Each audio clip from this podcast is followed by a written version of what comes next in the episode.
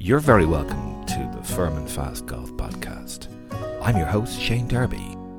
On this episode, we're very pleased to welcome Bradley S. Klein, a renowned golf journalist specialising in golf course architecture, greenkeeping, and agronomy. Bradley's a former PGA Tour caddy, and he was architecture editor of Golfweek magazine for 28 years, and the founding editor of Superintendent News. He then moved on to Golf Channel's golfadvisor.com. Bradley holds a doctorate in political science and was a university professor for 14 years, specialising in international relations and political theory. While lecturing, Bradley published his first book on US nuclear deterrence strategy. Bradley left academia in 1999, devoting himself to golf writing on a full time basis. Since then, he has published nine books on golf architecture and history, including Discovering Donald Ross, which won the USGA International Book Award in 2001. In 2006, Klein was inducted into the International Caddy Hall of Fame and was recognized by the American Society of Golf Course Architecture's Donald Ross Award for Lifetime Achievement in 2015. Bradley has served as a consultant on numerous course development and restoration projects, including Old Macdonald at Bandon Dunes, Olympia Fields in Illinois, and Jack Nicklaus's boyhood course at Scioto Country Club in Columbus, Ohio. We are honoured and privileged that Bradley has afforded us some time from his busy schedule to join us from his home in Connecticut. We hope that you enjoyed the chat.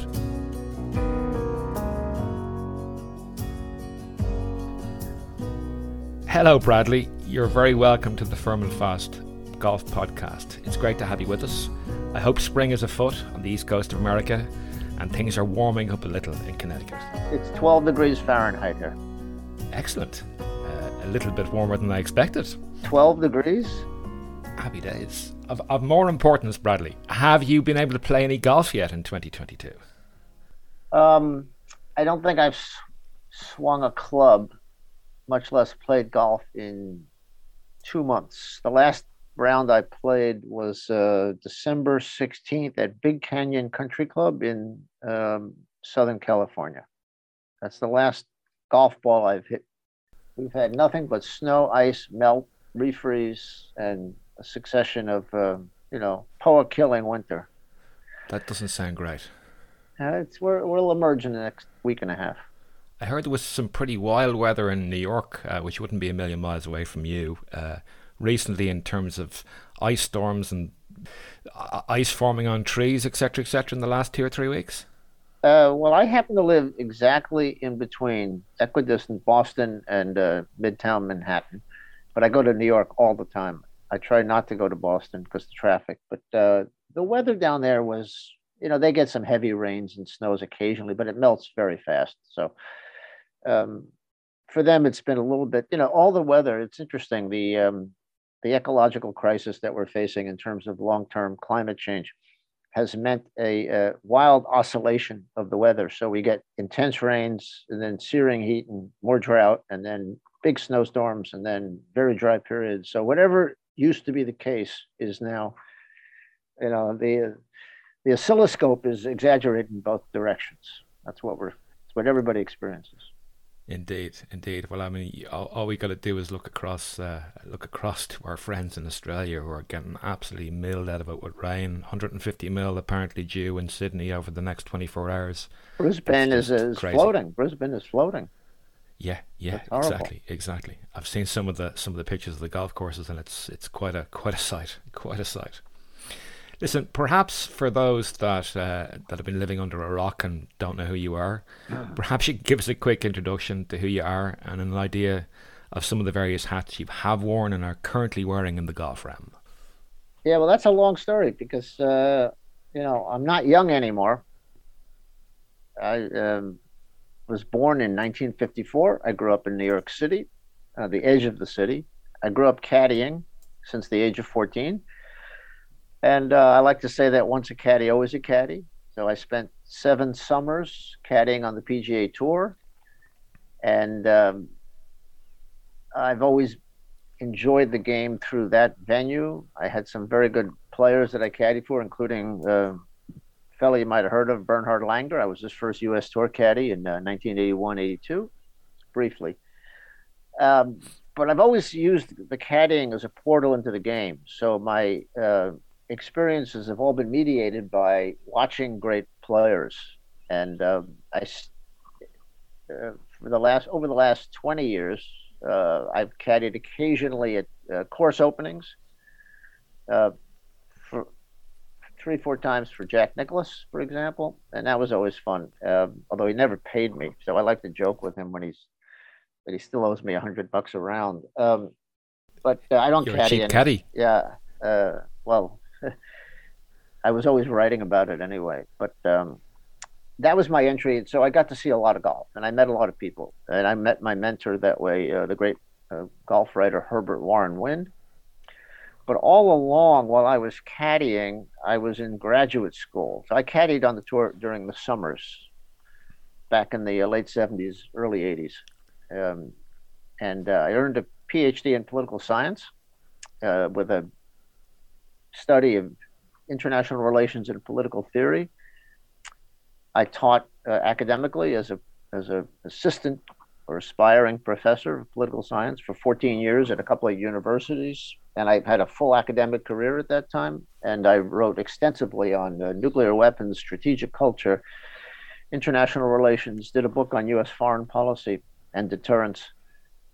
And um, then I kind of gradually was uh, on my way to a, a tenure post at, at the Clark University in Massachusetts, and I was doing a lot of freelance golf writing at the uh, at the same time. And what I like to say is that the emphasis shifted. So while I was doing, you know, 95% academic work and 5% freelance writing on the side, uh, the scales tipped, almost swung the other way. And um, by 1998, I was writing on a salaried half-time basis for Golfweek magazine as their architecture editor and starting their international ratings panel, the, the Golfweek's best. I had freelance for Links magazine. Uh, my work had appeared in the New York Times and Sports Illustrated and all these other publications. So it was clear where I wanted to go. And I actually made the transition full time into golf writing in 1998. I resigned my uh, position at on the eve of a tenure application uh, in political science. I don't know whether I would have gotten it, but I knew that I didn't want it. So I left academia formally. I became full time with Golfweek. And at the same time, I started uh, writing golf books. I did a collection of essays in 1997 called Rough Meditations, followed that up with a, um, a biography of Donald Ross called Discovering Donald Ross. And that got me into the design consulting business. I started doing a lot of advising to Ross courses regarding restoration. At the time, I was really, uh, how should I put it? Uh, I was at the podium haranguing uh, uh, away uh, and uh, every week on the virtues of restoration, tree management, or tree removal, and classic golf course design. And I got something of a reputation for being a an ideologue about that. I'm very proud of that. And um, I like to think that, uh, unlike some golf writers on architecture, um, I took my educational background and basically used it to um, beat the drum on behalf of the cause of restoration. And um, then I write, wrote a series of other books, called, uh, Club Histories, Desert Forest Golf Club in Arizona, Sebonack on Long Island. I did a club history of uh, St. George's Golf and Country Club, which is a Devereux Emmet course, wrote a series of essays and so on. And uh, still did a lot of freelance. And then I just got tired of the ratings and the travel and the, the hand holding of at outings of these raiders who's oh, I had to keep explaining things. And so I left Golfweek on my own. 2018 became the architecture editor for uh, Golf Channel Golf Advisor. Did that for two years until they kind of decided to uh, what's the word restructure, and they let go a big part of their staff. I was part of that termination just on the eve of the COVID pandemic, and so uh, I went on my own and I became full time freelance. I started writing a regular column for Golf Course Industry, regularly for the USGA Green section. Um, I can't even keep track anymore. Uh, Links magazine, um, various publications, and then I uh, really picked up the pace on the consulting, and I've been doing that regularly. And I now sell myself, sell for services, because I know the architects, I know them very well, and I know superintendents. I was also uh, along the way at Golfweek, uh, for example, I was uh, I founded, created a magazine called Superintendent News, and that was uh, gave me great access to um, golf course managers, and I learned a lot. And I started lecturing. So uh, without any formal training, I became a, a steady lecturer on the circuit for the Greenkeepers Association, the Architects, PGA of America, and so on. So I've done all that, and um, now I find myself very busy with uh, freelance journalism and with design consulting. I've now done, uh, I think, 135 projects. I've been involved. I've helped build a golf course for my hometown here in Connecticut. I got Pete Dye to do it for a dollar, and that was a great experience learning construction uh, and I now do master plans and construction management of small projects, or I ally myself with golf course architects. And then, um, for all sorts of reasons, I got a little bored, or watching the political scene. I got overly excited because I had spent quite a bit of time with Donald Trump uh, on the golf side, and uh, that was before he became president. And uh, frankly, I was um, disturbed by what I was seeing. So a, a, friend and I, an old colleague academically, we sat down over the last two years and wrote a book, uh, which kind of revived my political science background. It's coming out in six weeks. It's a book called uh, Citizenship After Trump: uh, Authoritarianism versus Democracy in a Post-Pandemic Era. And so I'm proud to say that that will be my first academic book in 28 years and my 11th book overall. So uh, that's what I do for, for a living. Well, it's it's great to uh, have you back in the uh, the political science realm. Uh, what can you tell us about the new book before we go on to greenkeeping and consulting and all those good golfy topics? Well, I you know uh, I'm an old-fashioned lefty in many ways. I'm uh, I believe in citizenship participation and democracy. Uh, I'm I've held elective office in my hometown as a member of the Democratic Town Council. I write editorials um, to that effect about the virtues of participation. And I was frankly appalled by the closing down of debate and the increasing antagonism and uh, just bitterness that was going on in the country. And uh, I sat down with a friend and we wrote a book in which we basically make the case for old fashioned participation. We went back and looked at uh, the ethics and the uh, spirit of the writings of everybody from Plato and Aristotle to um, John Stuart Mill and Hannah Arendt and Jürgen Habermas and all these social theorists who I had been reading for years, and I never really put them aside. And in fact, if you look at my golf writing, my golf writing has always been about the culture, the context, the history of the sport. It's been heavily influenced by the sociological tradition of looking at recreation as part of a culture of a game. And that's included a, a deep immersion over the years in everybody from Max Weber and uh, Karl Marx and uh, to uh, Frederick Law Olmsted and the classic landscape tradition of uh, so uh, in that sense I my my uh, geography I used to teach geography uh, political geography. And uh, so I understand the, the, virtue of land landscape the importance aesthetically and uh, morally of living in a beautiful environment living in an environment where you feel embedded in a sort of natural process and you're not just surrounded by skyscrapers and paved over streets. And so I think there's something incredibly liberating about golf because it's the only sport that immerses you in this natural environment in a way that's completely unstructured. You know, I always like to say that uh, the only rule about a golf course in the rule book is that the hole you're playing to is four and a quarter inches across. Everything else varies the topography, the soil, the texture of the grasses, the mowing heights, the length. Nothing is specified. It's the most diverse and compelling of all sports landscapes. And uh, while I have an affinity for all sports and for the arenas and stadiums, and I've written on the history of ballparks, for example, uh, the golf course to me as a sports field and as a playing field and as an engagement with both nature, history, is just a fascinating place. The books, when I start the books, I always go back to the the the, uh, the ice age and the melting and the, uh, you know, in the beginning there was sand uh, is my standard opening for a project. And um, so I think that's a very powerful uh, way for people today, especially to release themselves and feel free and to explore a certain aspect of their lives that is uh, unstructured and not beholden to some kind of authority figure and some sort of regimented uh, mandate. And I, the, the, free form play of golf to me um, is is really a very powerful and liberating. And here I am, 67 years old. I'm still working on my golf swing. I still think I can get better. I'm still worried about trajectory. I bemoan the loss of distance, but try to make it up with other things. And so I'm dealing with my body and uh, all sorts of uh, me- mental and ecological challenges. And there's no other game that provides that kind of uh, opportunity to explore all of those dimensions of being a, a human being. That's my brief little philosophy of golf. You put that so eloquently. Thank you for sharing that with us. Um, I know you've, as you mentioned, you spent some considerable amount of time with former President Trump through a previous role as head of uh, course writing for Golfweek. Can you share any stories that might provide the listeners additional information about the enigma that is the 45th President of the United States? Well, uh, I didn't spend time with the former president. I spent time with the person who went on to become former president. So let's just beg your pardon.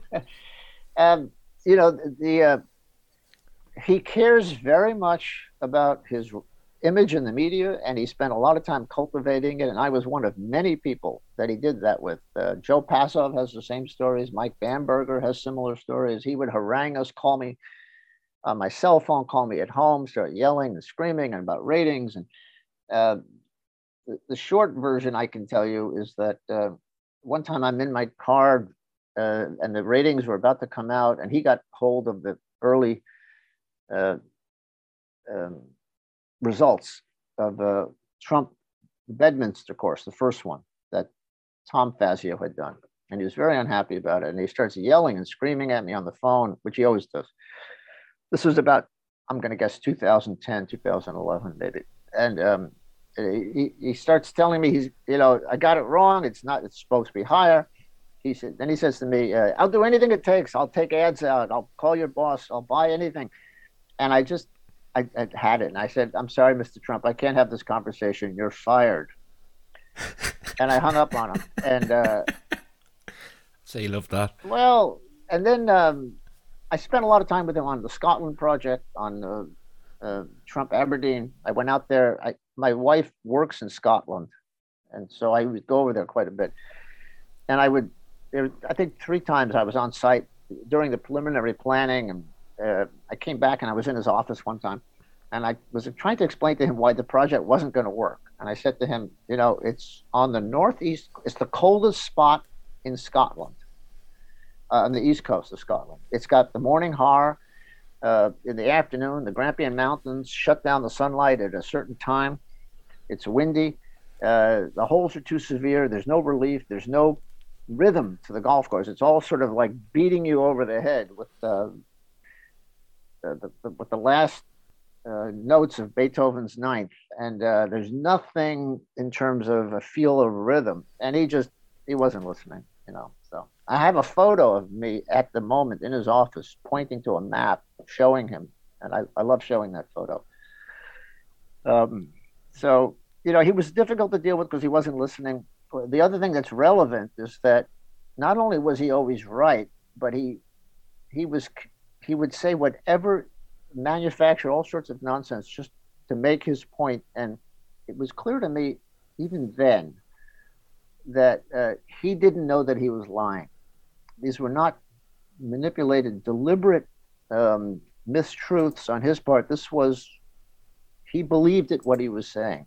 But it also, uh, he was incredibly ins- uh, insensitive and, and um, insecure about what he thought people thought of his right of his work at the time of, of him.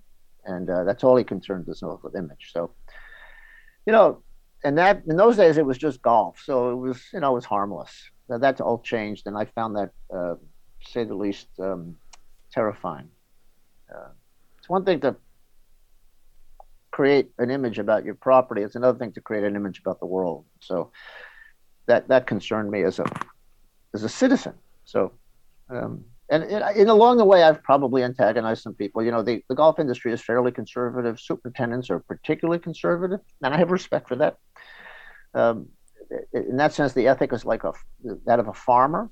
Uh, they're deeply embedded in nature. Uh, they work really hard. Their work is not properly um, compensated. Uh, they have to go. They endure a lot of abuse from golfers. No matter what they do, it's never good enough. So I understand that ethic, and I and I have great respect for it.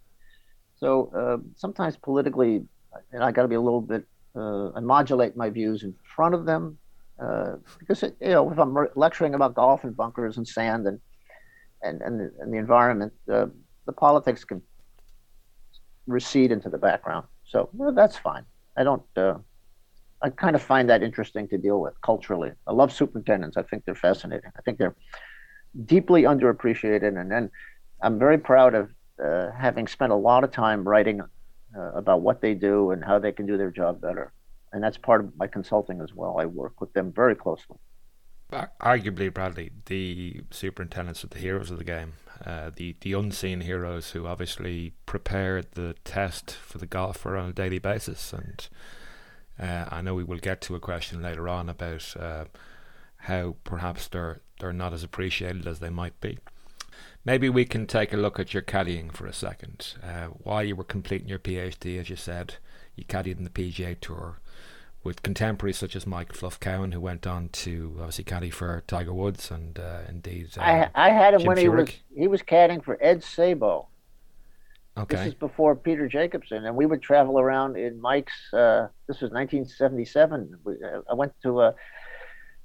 Um, we caddied together at the U.S. Open at Southern Hills with about 109 degrees and unbelievable humidity, and uh, we wore these uh, sort of the same jackets or coats uh, over that you'd wear if you were uh, pumping gas at a gas station. It was unbearably hot. Most of us caddied, and we all we wore was a, a swimsuit, a t-shirt, and that. It was just unbearable and uh, there, there were we would travel in his blue Chevy van, and uh, it was uh, an experience. And I, tra- I remember traveling with him from Tulsa to Columbus, Ohio, to caddy at, the, at Muirfield that year. We traveled around quite a bit of time. Four in a room, you know, in those days, uh, the total purse for a tournament might be two hundred thousand dollars. Now that's a seven-way tie for sixth place. In those days, two hundred thousand was a total purse. So uh, you know, if I if I if, the first time I caddied for Langer, 1981 World Series, and he uh, he tied for sixth place, and I he won fourteen thousand, which was a lot back then. That was a half million dollar tournament. Total purse. He won fourteen thousand. I made about seven hundred dollars, and that was a big check. But normally you were making 150 a week, and uh, plus eking out a living. Well, you caddied in pro ams. You you know, you four in a room, staying over, dine and dash, all that stuff, whatever it took to get by. Yeah. Sounds delightful. It was great. I loved it. It was the best time, most fun I've ever had. Good stuff. Do you feel that your looping days prepared you in any way for your f- future writing and research endeavors in golf? Oh, absolutely. Because uh, you learn to read people's character. Um, you know, there are a lot of great virtues, um, not just for, for individual development, but for the game itself and I've I've got a whole lecture uh, I I have on the uh, what we've lost in terms of recruitment into the game and future players. And the thing you learn as caddy, you learn to judge people's character. You learn to get done quickly. I always think pace of play has suffered as a result. Uh, you learn to well, you learn to show up at five thirty in the morning sober. That's a great skill. You know, if more people did that, we'd all be better off. Uh, and uh, you learn. You, you know, I always like to say is rich people can be just as stupid as anybody, and you find that out on a golf course. So uh, everybody gets uh, reduced to the same level. They're struggling, uh, and they're making excuses, or they blame you, or they're they're humble about it. You learn a lot about people's character on a golf course, and you learn. I, I always like to say that I developed my uh, kind of bullshit detector, my uh, GPS bullshit detector by watching people play golf, and you learn uh, they're all the same. So um, it was a great skill, and uh, I loved it. I absolutely loved knowing the golf course. I knew that the, the, the marker over there on the side was supposed to be 150. It was actually 158, and I wouldn't tell anybody, and I knew that. And uh, I knew the golf course. I could when I, from the age of 14, I could read a golf course. I knew the strategy, and I started. And that really got me ahead in many ways. So it was a great skill, and I loved being inside the ropes, knowing, as I always say, the outsider is insider. Uh, there's a certain kind of alienation effect that you have as a caddy because you're not really part of things. I was caddying at a very wealthy country club, and all these people rolled up in fancy cars, and they had their girlfriends and their and uh, and everybody was sleeping with everybody else. You assume, and um, I, I was caddying for the property manager of the Empire State Building, and he didn't know how to sign the check for nine holes or 18 holes on the caddy shit that I gave him. And I thought, this is great this guy is running the world, the Empire State Building, and he can't figure out a nine hole or an 18 hole box. Never it's forget. complex. so it made me feel. I came from a uh, not working class, but uh, my father was an engineer. Uh, my mother was stay at home. Uh, we had two two brothers, but uh, the golf was an entry into a different world. It was a very wealthy world. It was powerful but it was also a lot of uh, veneer and pretense and posturing. And so to learn how to negotiate that, and I learned never to be afraid of anybody. Um, it was a great skill. I mean, I've I've heard you speak about uh, perhaps an internal confidence that emanates from you when you're caddying. Yeah. You appear, if I'm if I'm correct in, in this, and apologies if I'm not, to be a, kind of an analytical type of person. Yeah. Do you think that that that, that the best caddies exhibit this sort of personality type? Uh, I can't tell anymore because when I listened to Michael uh, Greer, I think his name, uh, Greller, yeah, Greger, talk to uh, Jordan Spieth, I want to strangle somebody. It's like, why? Just shut the hell up. because what you do as a caddy is, I knew, I knew the yardage, I knew the wind, I knew uh, the elevation. I knew the break. I knew where it was going. And I was just, he, uh, you wait. And he says, What do you think? I said, Solid eight iron. That's it. Shut up and hit it. That's all. All this other crap that they talk about, endless analytical nonsense. To me, it drives me nuts. So I think the best caddies, you take a lot of knowledge and you condense it into a communication mode that is clear, uncluttered, and direct.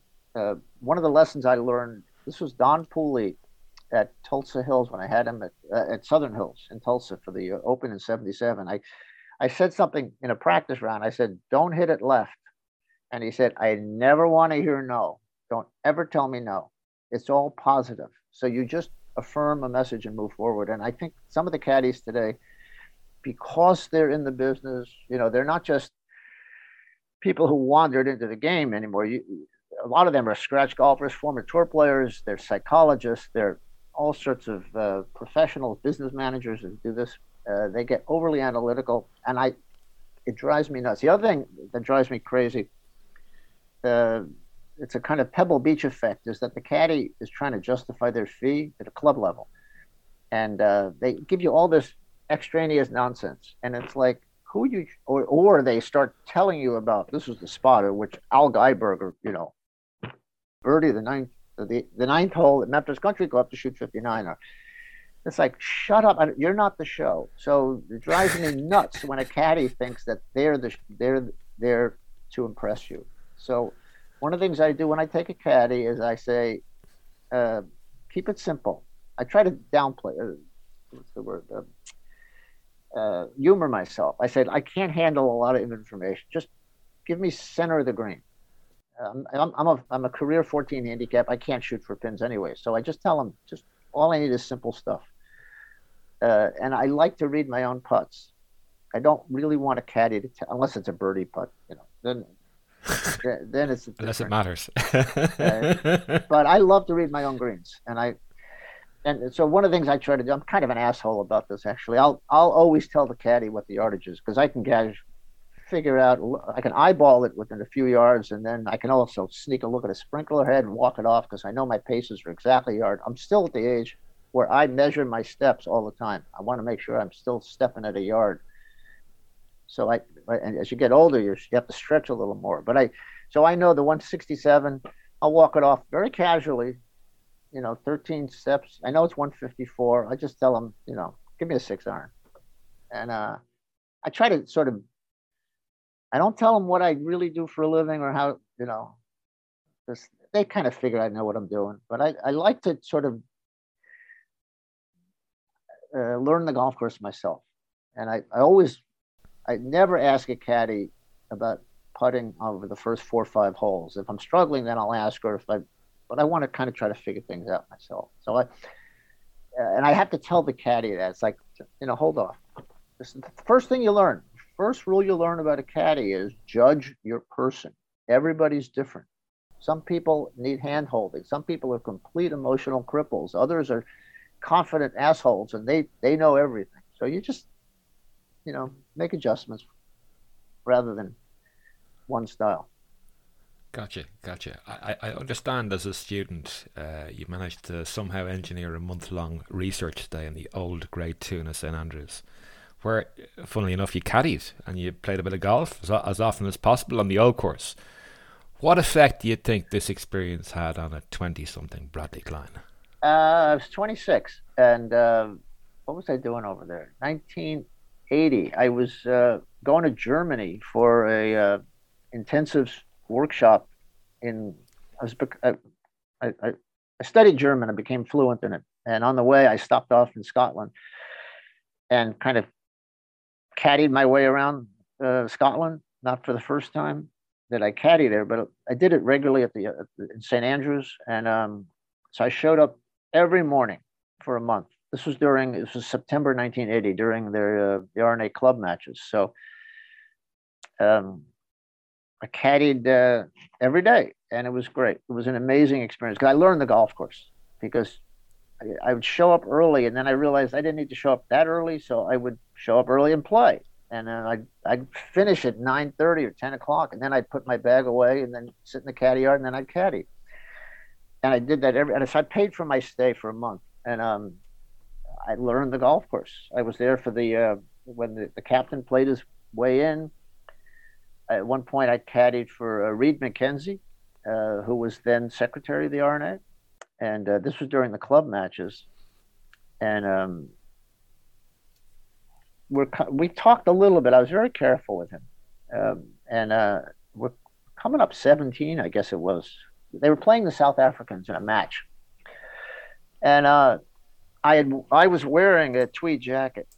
I had an old tweed jacket. Um, and um, he said to me, uh, "What are you doing later today?"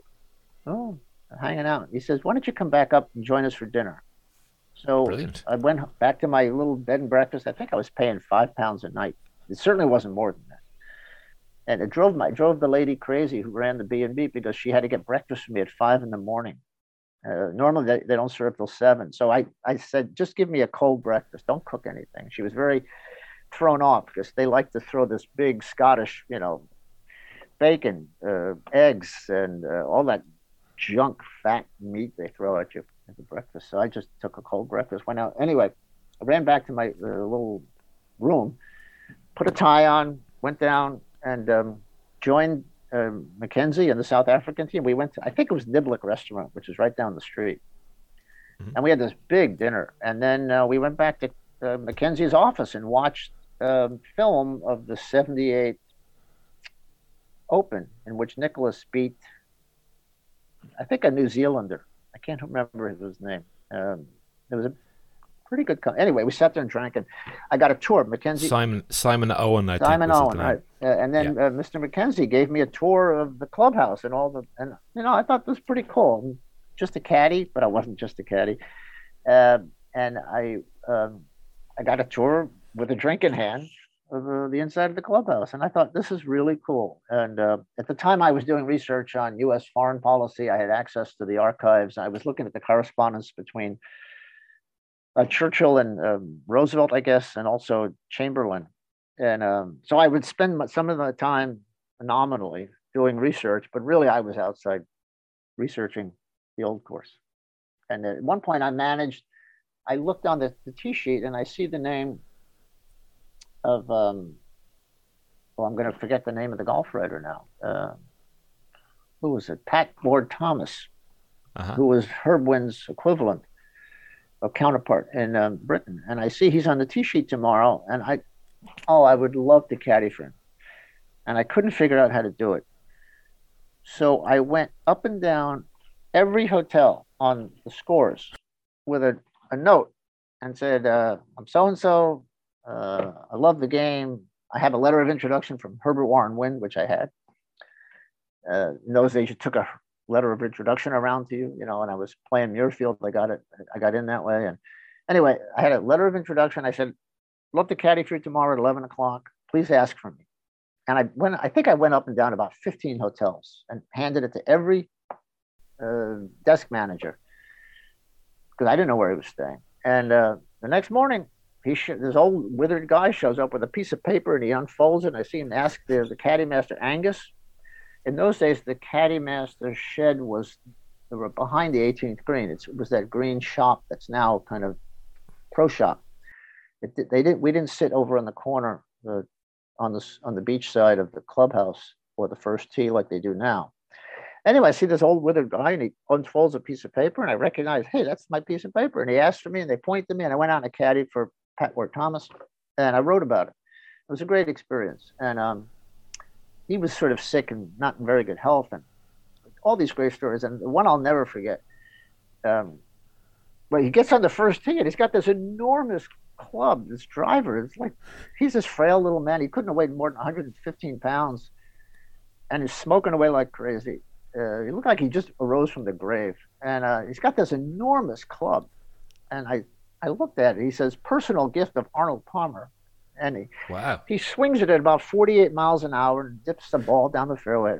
Anyway, we get to the 11th hole, uh, the high hole, par three, and he, of course he mm-hmm. puts mm-hmm. it in Strath bunker, and uh, he's trying to hit out. He's flailing away goes nowhere. And then he looks up and he sees a, a an airplane with a the contrail of the airplane, and he yells and he's he, he just he says, "Fucking RAF ought to be disbanded."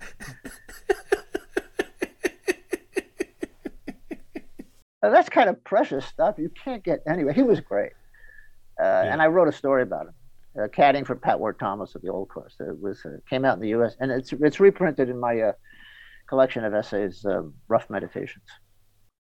But I learned the short version is I learned the old course, and I've got yeah. the map right in front of me as we speak. Of course, you know the old Mackenzie drawing from 1924, like everybody does. Excellent. Well, it, it, it reminds you of those good times, I'm sure, when you when you look upwards. Yeah, yeah. And then uh, you know, it reminds me of the time I shot. Uh, went out there. I shot 40, 50.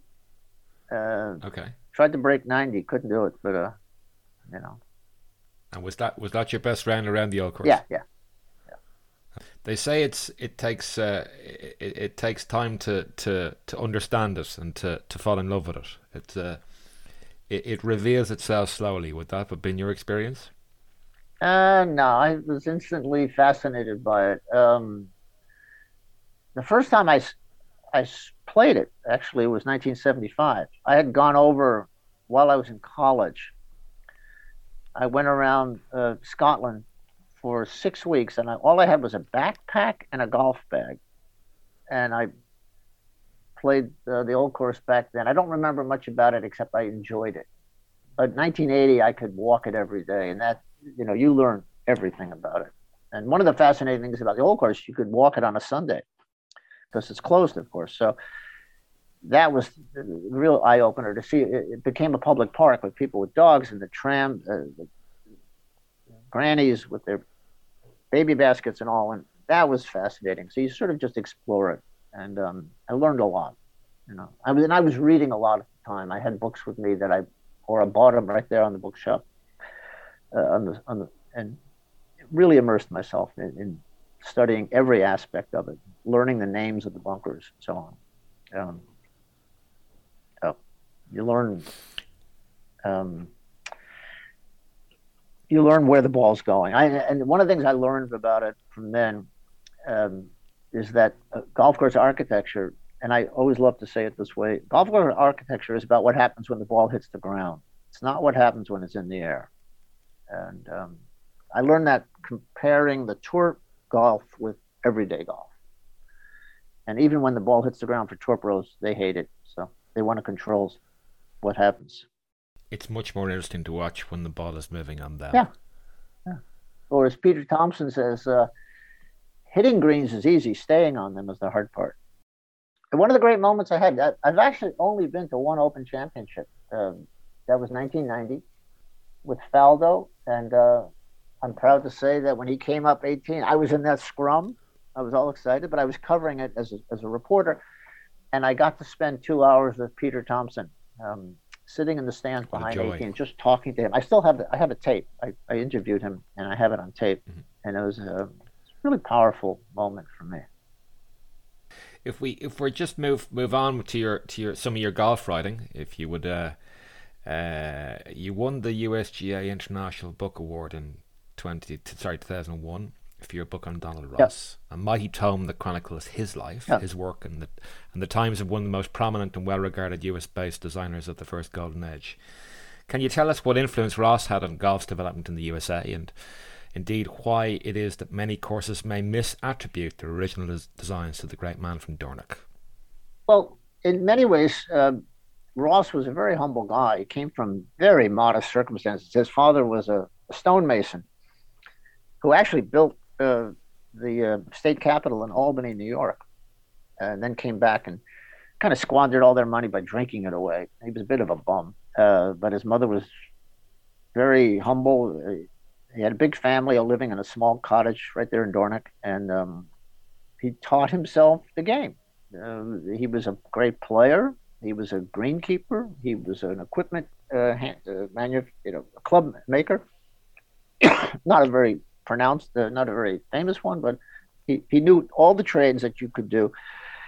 And he built an empire, um, coming to the United States virtually penniless in um, April of 1899 with the promise of a job at Oakley Country Club. And he spent six years here on his own. At the time, he was uh, affianced, engaged um, to his future wife and he spent six years building up a trove so that he could bring her back, bring her to the United States. And it took six years, and that, that's a long, hard period to go on your own. This was obviously in a different world. You know, you don't have the kind of connections of phone and email and all this other stuff. He's writing letters, and um, during that time, he he created a clear sense of what he could do, and also that he brought the game and design to a level of links inspired sophistication, but suitable to an inland terrain. And the big difficulty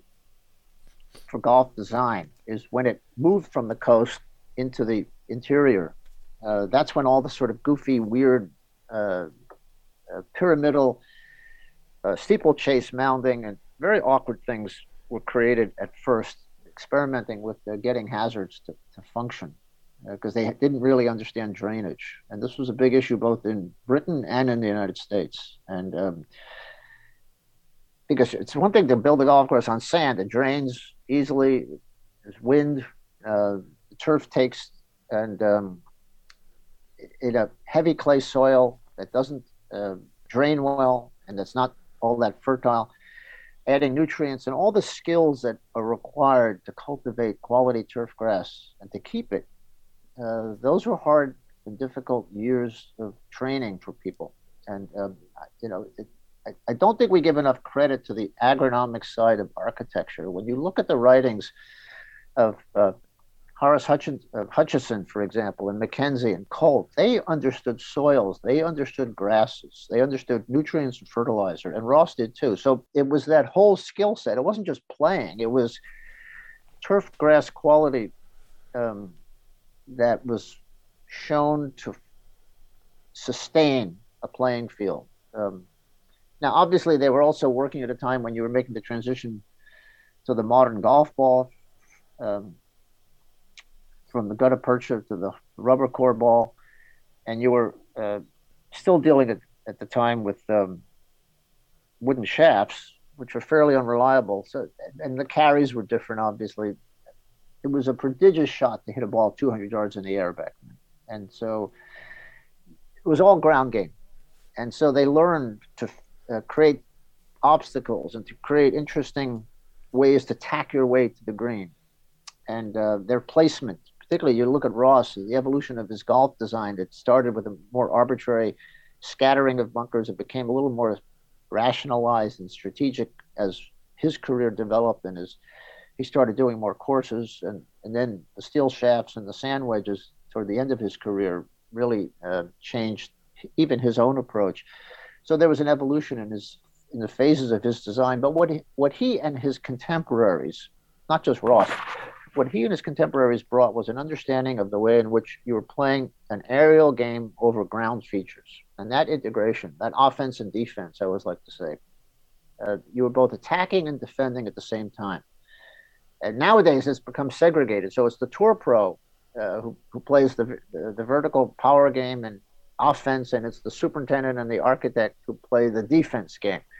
But in those days, you were designing simultaneously, and so you created. Sometimes you were just filling up space, or you couldn't get an area to grow, so you put a hazard there. Um, or other times that was just where the animals were hiding because of the wind, so that, that you couldn't grow turf, and that became a bunker. So much more, um, what's the word? Seemingly random placement of bunkers, but it always had a purpose to it. And um, Ross brought that skill in and what he did that was different than all of his contemporaries is he was able to mass produce it he was the henry ford of golf architecture because he could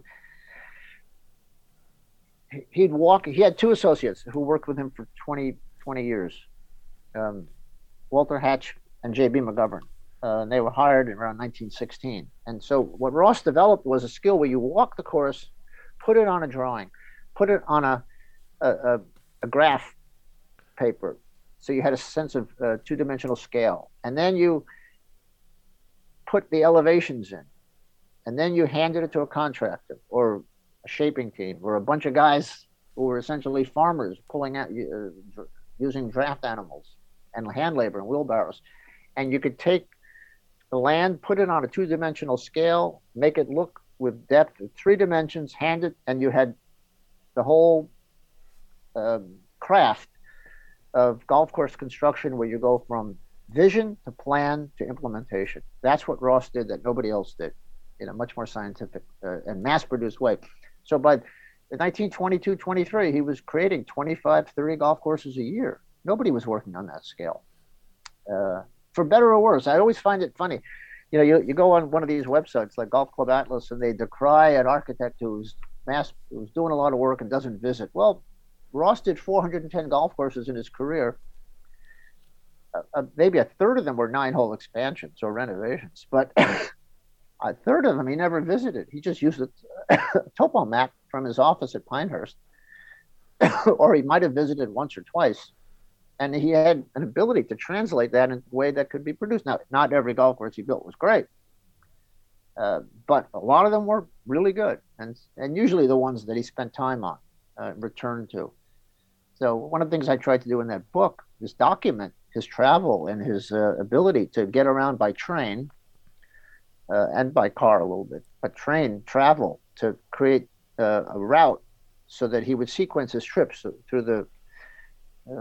You know, he'd go to Chicago and then he'd go to Milwaukee, or he'd go to Chicago and then Minneapolis and then Duluth, or he'd go down the Florida East Coast, or he'd go to Mobile, Alabama, but then come back to Memphis, and then uh, work his way up uh, into Columbus, Ohio. So th- those uh, work patterns that he developed were really fascinating, and I, I tried to document them through uh, peeling through his schedule. His, I had his di- telegrams, I had his diaries in my hand.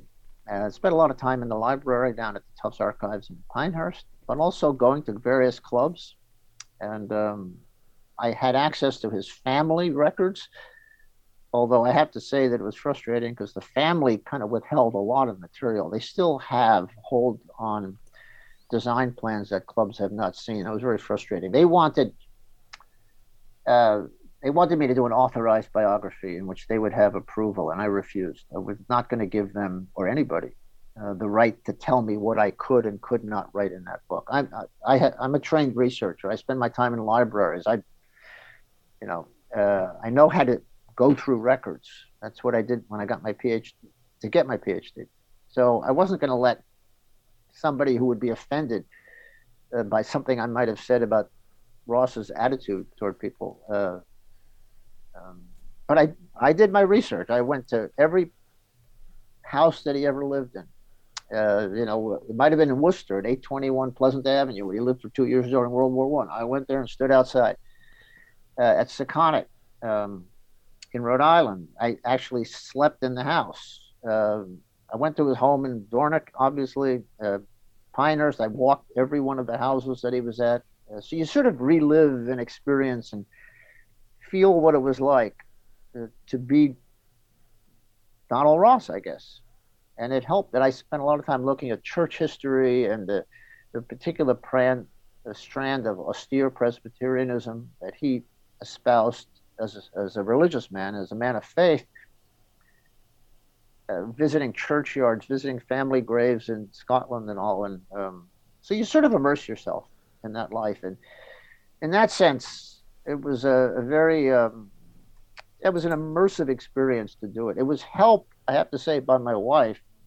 This is a weird connection. She's a cultural anthropologist, and her field is Scottish fishing villages. That's not why I married her, but it turned out.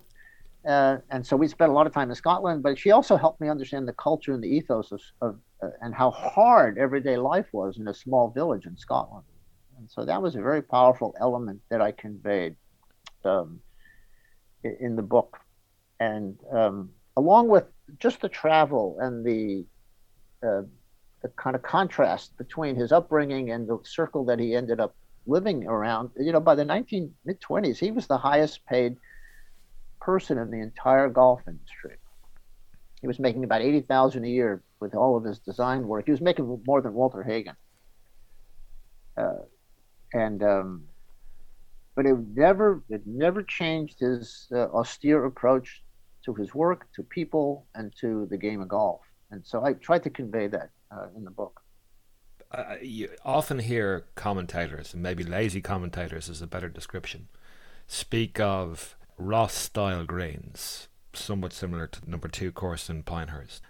Can we ever say that there's a Ross style grain, or is that just uh, grasping at straws a little? Well, the, this is a big part of my book. Is that the first thing you learn is that the Pinehurst style is completely anomalous. It has nothing to do with Donald Ross style. It bears almost no relationship to the bulk of his work, and it's a unique product. And what we see down at Pinehurst are these raised platforms that fall off precipitously on the edge. Turtleback greens, in effect. And that's a function of all sorts of strange construction techniques, uh, aggressive top dressing, reconstruction long after Ross left, and the fact that all of those, if you look carefully, the exact height of those greens at Pinehurst are built from the sand and the soil right around the edges so that there's a relationship between the rise of the filt bed and the kickoff surrounds. Now, those drain well, those surrounds, those are hard to achieve. And so everybody who tries to do uh, short grass surrounds around a green in a northern climate with clay gets stuck because it doesn't drain, it doesn't work. Uh, but they also the, the relationship of the surface and the fall off and the steepness you don't find that elsewhere. That's not a standard Ross green it's exactly the opposite. And it was pete dye who put me onto that and pete wrote the uh, the introduction the preface to the book and made a point of that. There are all sorts of theories about how that evolved but uh, what you learn from looking seriously at Ross courses is the beauty and the complexity and the variety of the grains and the contours and how they work uh, to create movement and yet um, just elegant, beautiful surfaces uh, that he shaped out by hand, so to speak, or by animal and draft and by tractor uh, uh, or a wheelbarrow and shovel. So, what you appreciate most of all is the variety of his grains and then the variety of his bunkering.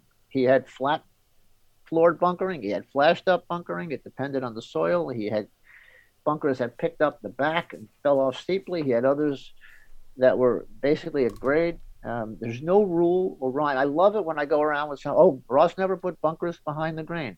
Oh, he did at Scioto.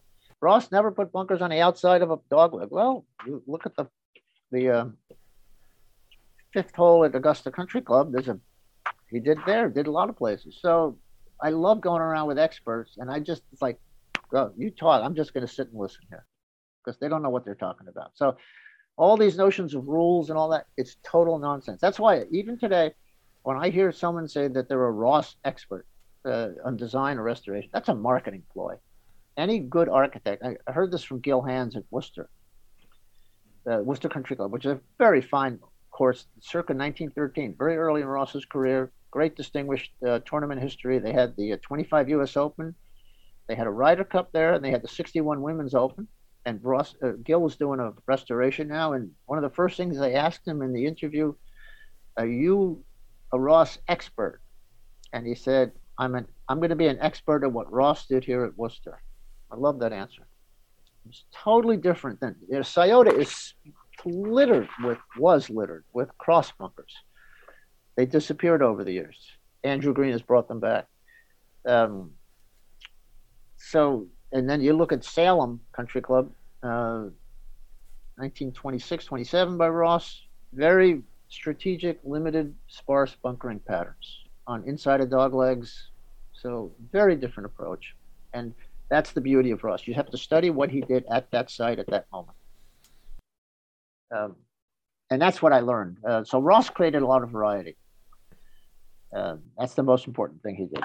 It's it's interesting that you mentioned Gil Hanse's comment about being an expert at what Donald Ross did.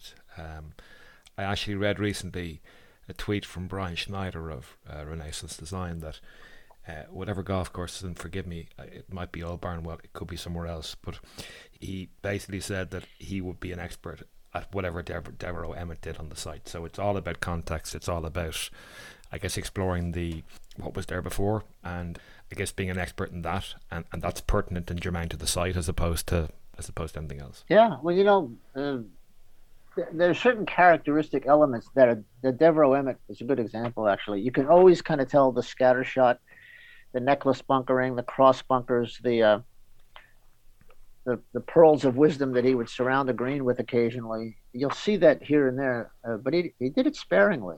Um, and um, it, it, actually, it's a great example to see how contrasting that is with a you know a Robert Trent Jones approach, where you're senior, where you're putting bunkers left and right at 260, and asking people to play down the middle of that, as opposed to a scatter shot. But you have to study very carefully. That doesn't mean that you do that you go back to that exactly, because in, some cases, those elements, maybe the bunkers couldn't be maintained or they're irrelevant or they overly punish the high handicapper and they're of no consequence to the low handicapper. So you want to see if you can shift them downfield a little bit. But it's very helpful to have those resources. And um, we now have access to those kind of historic documents, aerials, drawings, um, uh, sometimes even lidar you can pull it out of the ground ground imagery to see what was there so you have a, a sense of the evolution of it um, um, and then you decide what to do with it but uh-huh. uh, you know you can be a slavish devotee of what was there or you can uh, decide how to adapt it or in some cases which we did in the 60s industry did in the 60s and 70s is you can obliterate everything and just create something on top of it uh-huh uh, which is what unfortunately happened to a lot of golf courses. Like, I guess back then, really, these courses were maybe only 20, 30, 40 years old, so they were maybe not quite seen the same sort of reverence that they perhaps would be now. And I guess post Second World War, things changed and priorities changed and philosophies changed. Well, the biggest changes, no matter what, were trees grew in to overcome. I, I just saw some photos of the Addington and how that got completely squeezed down and now it's being pulled back out. Um, so you open up. So the first thing that everybody did inland was they got overgrown. Then the, the greens started to shrink into circles for all sorts of reasons of maintenance and mowing. And then the bunkers eroded, the faces built up, and the, the bunker got both deeper and higher, but also flashed sand into the green, so you lost the, the original contour.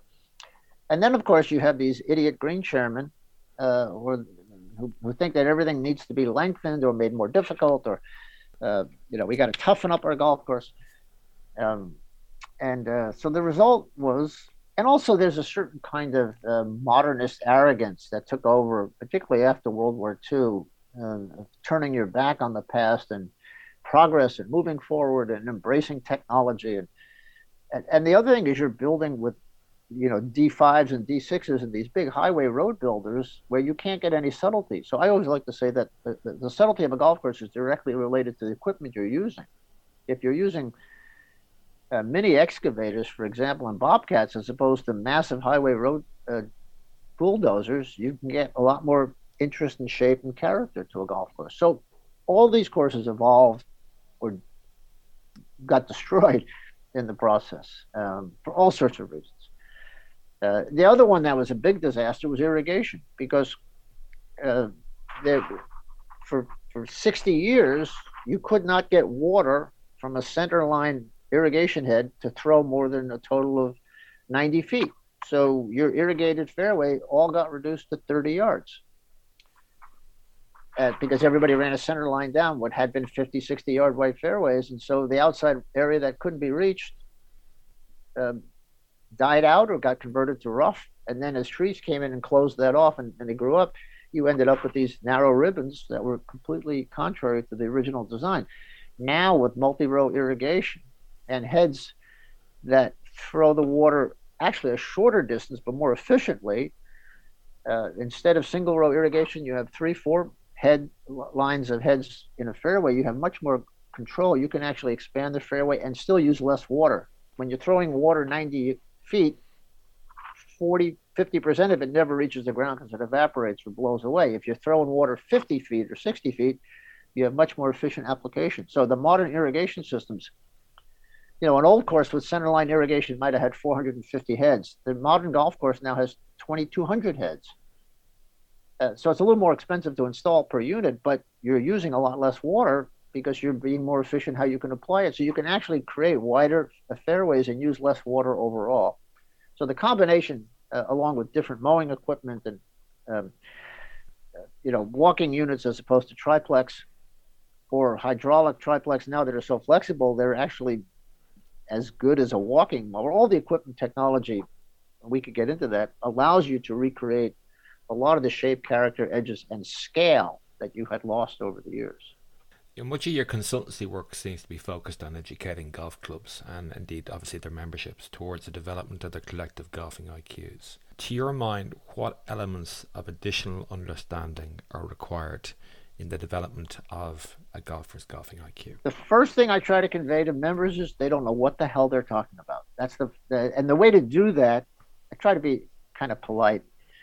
This is my old classroom de- demeanor. Um, is you explain to them that 95% of what it takes to make a golf course work is underground, indivisible, uh, invisible, and you don't even know what's going on. It, if that's not working, then the visible surface isn't going to function. But you don't understand the irrigation, the water quality, chemistry, soil, root structure, uh, microbiology. Somebody else does. You got to bring them in. So the first thing I try to do is explain to them that there's a structure to a golf course and you're only seeing the superficial results of a structure that's either working or in many cases not working. So let's go look at that infrastructure. The second thing is I do not believe in going into a golf course and preaching restoration. It's a disaster because that's an aesthetic choice. And all of these websites with all these self appointed experts who think that, oh, we got to restore this golf course because it's no. What you have to do is identify a problem that you're going to solve. Our drainage sucks, irrigation doesn't work.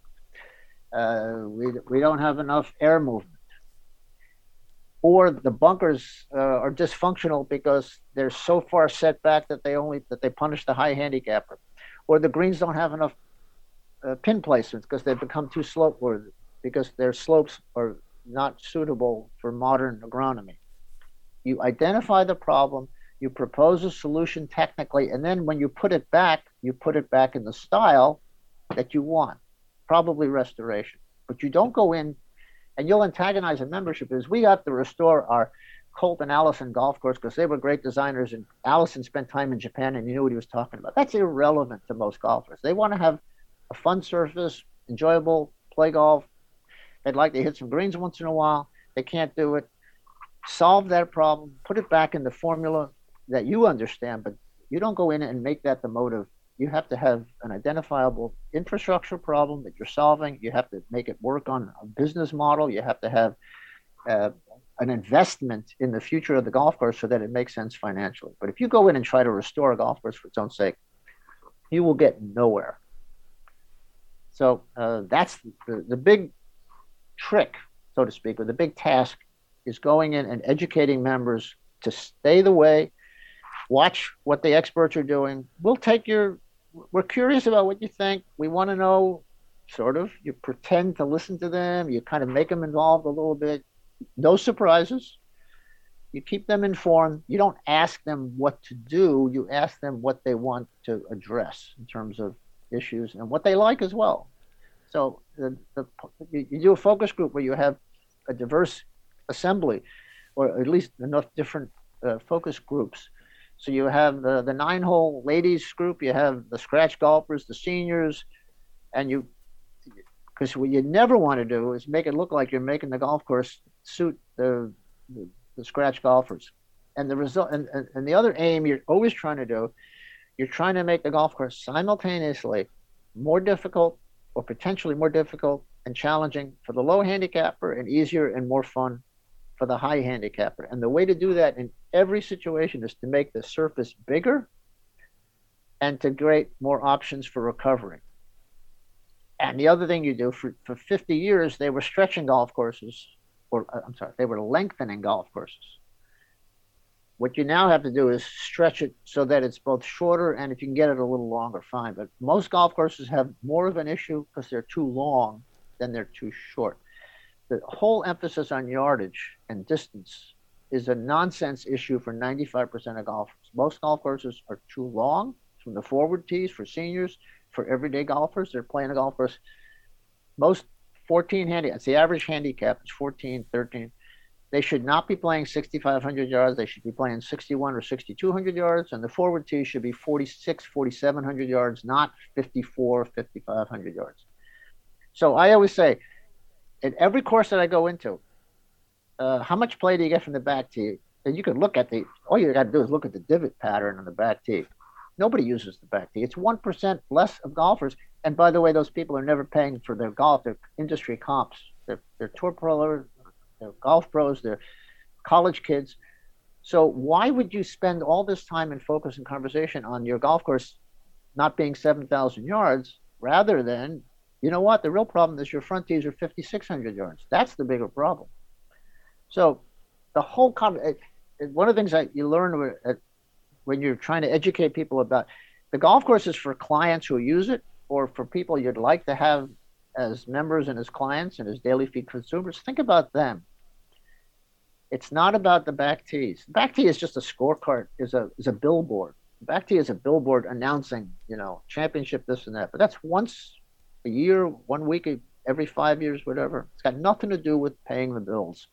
So, whenever I go into a situation, um, as soon as someone starts telling me about yardage and length, I, I stop listening because I know they don't know what they're talking about. Um, one of the things I like to show is I, I talk to the women in particular. Your average women golfer with a handicap is 26 at a club if you think about what they're actually playing, most of them go the entire year and never hit a par five or par four in regulation. The only par threes they'll hit are with a driver or a long club. So, what kind of a golf game are they playing if they're on 330 yard hole? They're they're hitting a full third shot in with with luck. So you have to explain to them that the game is supposed to be fun and interesting, not you know a challenge. Those players face a challenge every time they swing the club. They don't need to have their their golf course be more of an obstacle. So you you open it up, you shorten it, you create entry points, ground game options. The high the, the scratch golfer is not going to bump it in there; they're going to fly it in anyway. So if you have some marginal areas, you expand the greens, put uh, something next to the pin placement that would be a trouble spot or a fall off or a bunker. That's how you make the golf course more flexible. So you have to explain all that to people because uh, most people instinctively think a course should be hard or they The other thing I find is that most of the, clubs, the conversation is dominated by the low handicappers, and so the mid-high handicappers are intimidated. Uh, that's especially the case with women. When when you, when you deal with a women's group, the conversation is always dominated by the lead competitive secretary who wants to have the toughest course in the circuit for the other 12 courses that they play against. And so my view is, hey, guys have three, four tees to play from. You should have two or three tees to choose from as well, rather than forcing, you know, a 39 handicap playing a 5,500 yard golf, golf course. They never putt for par in their life. Uh, I can imagine that you've encountered some client clubs that have had made some unwise decisions that have necessitated an about face. In your experience, how can clubs best avoid some of the development pitfalls that exist? They should hire me. That's a good answer. Yeah. The uh, here's how to do it. If you own a car dealership and you sell a car to someone, that does not give that person the right or the ability to make judgments about how you run your car dealership. So think of it as a business. Why would you empower clients to tell you what to do with the property? The golf property is a business. I always like to say it's a great game, but a lousy business but it's a lousy business because it's run like somebody's hobby rather than as somebody's business. So the advent of professional general managers, for example, is a good thing as opposed to volunteer boards. The, the uh, professionalization of budgeting, teaching people sound business principles. So you have, for example, an operational budget, you have a long-term capital improvement budget, and then you have an equipment budget. So you start thinking about these. You treat it like a business that's got to pay for itself, that has a future, that has a client base. Now, the difference with a private club in particular is that uh, people are willing to spend a lot for the luxury of having access and control and limiting the uh, the use of the facility. So that gives you some flexibility if that's the course you want. So you can raise rates and retain your membership and invest and make sure that the golf course, you know, maybe they do 12,000 rounds a year as opposed to a public facility that's trying to do 30,000 rounds a year. So you identify what the client base is, how they utilize it, what are the budget and operational issues that you're confronting, and then think about the golf course as an asset that you're investing with a brand. And that's where the architect can come in, uh, have, being a Colt and Alison course or a, a Mackenzie or a Ross course. That has a powerful branding component to it that you can utilize once you've done that right. Um, so there's an element of that. There's an element of investing. You know, your irrigation system is falling apart. You're spending eighty thousand a year just repairing leaks. You've got three guys whose job it is to make up for the failure because they're hand watering or they're or they're in ditches up to their waist fixing things you're throwing away money, and by the way, you're wasting seven hundred thousand. Uh, you're, wasting eighty thousand gallons a day of water. You need to invest two point two million in, a, in an irrigation system, or you're going to have to invest two point two million. That'll help save you, and it'll keep your operation running. You know, the irrigation system is like the, the heart and the veins and the artery of your body. You better tend to that. Otherwise, if that collapses, you're dead. So you have to treat certain things as sacred. So you, you, you try to convey these principles to people, and it's not about where the bunker's going to go or the cart path access or that, that those issues are technical. They solve themselves later. But if you start running a green committee where you're making decisions about what the golf course looks like as opposed to how it functions as a vital component of a business that's generating capital, you're in trouble. So you, ha- you, know, you have to look at governance, you have to look at how one becomes a green chairman. If they're appointed every year by the new president, it's a disaster. If they work their way up and learn and study and go to turf conferences and read up and become advocates for the superintendent, you have a chance. So you have to you have to look at all of these aspects of the club operation, uh, and that's what I teach. So here's what I found.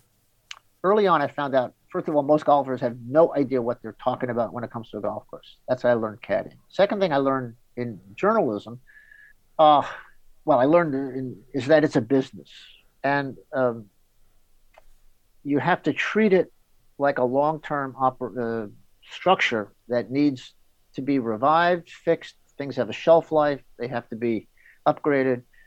Um, and you have to have a long-term vision of where you're going and what your goals are, a realistic one. I've been in clubs where they're, well, we'd love to have a, a, a major national championship. And I'm thinking, you don't even have 120 parking spots. How are you going to have a major? Forget about the golf course. You've got a, a tool, you've got a dirt road access and you're nine miles from the nearest hotel. So forget that. Let's let's let's look at the golf course. You can get rid of some things right away. Next. That's right. That's right. So you, you have to have you have to be realistic. And the most important thing is being realistic about what your identity is and what your potential is.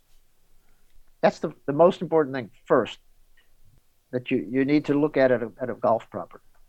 And, and that's hard to do. It's hard for people to be realistic about their own assessment. So the first thing I learned is they don't know anything about the golf course. Then they, they generally don't treat it as a business. And then they generally need to be helped with a long-term plan. The other thing I learned, which is really important, is that when you have a master plan that you're implementing in a construction project, you have a committee, you have a board, the, the learning curve of those people is the project that they're doing. And they don't really know all the ins and outs and nuances of contracting and engineering and uh, permitting and recovery uh, and growing. They don't learn about that until the project's over. Now, why would you then?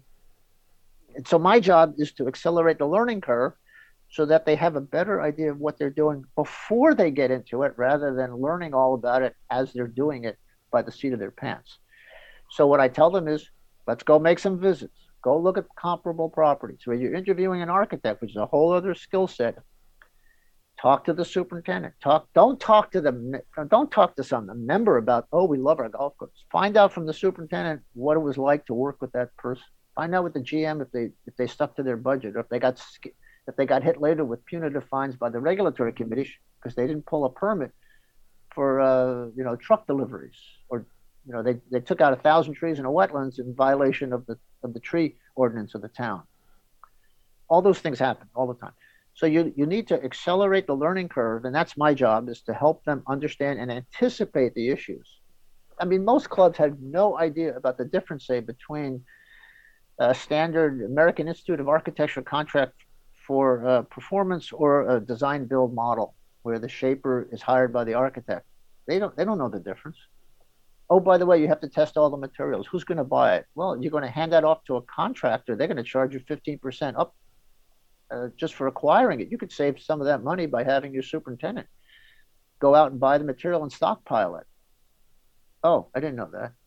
So, you know, there's a lot to, and that's the, the other part, uh, all this sexy talk about Mackenzie bunkers and Raynor bunkers. It's all about material testing, getting the right turf grass, getting the right lab tests done in advance, pulling permits, make sure you have enough drainage.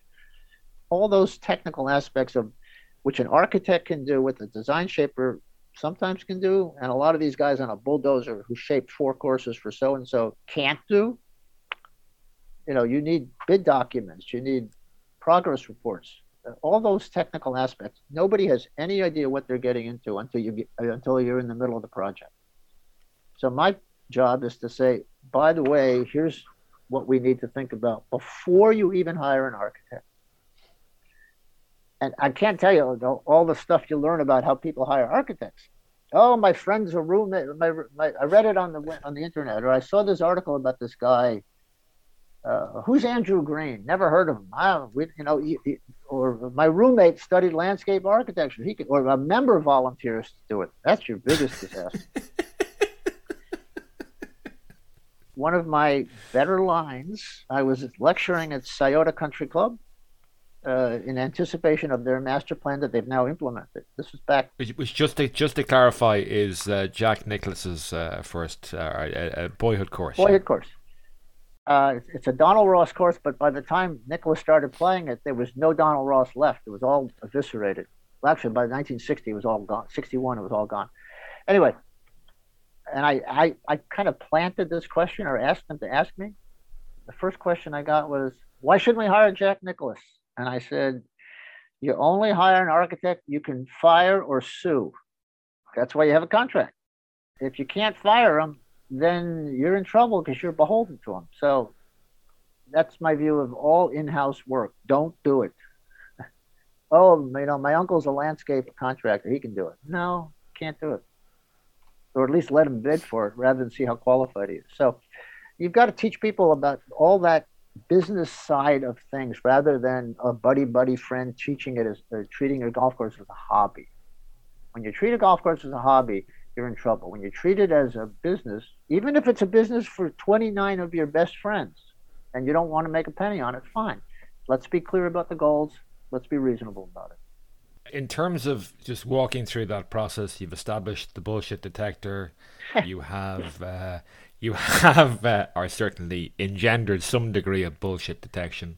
You've kind of crossed out those people off the short list who say that they're an expert in Don. Well, you don't cross them off, but you just you look at it with suspicion. That's all. You're you're skeptical, yeah. let's say. You've you've obviously gone out and you've looked at the work that these architects and designers have done. Yeah. You've spoken to the greenkeepers, what do they like to work with, etc., etc. So at this stage, we've we've we've gone through that process. We've shortlisted, we've interviewed, etc., etc., and you've come across, um, you know, you, you've made a decision. Okay, so ultimately, we've selected our preferred consulting architect. How important then is the master plan going forward in terms of what they're going to do? Obviously, we've established that we're focusing on issues as opposed to anything else, so sorting something out.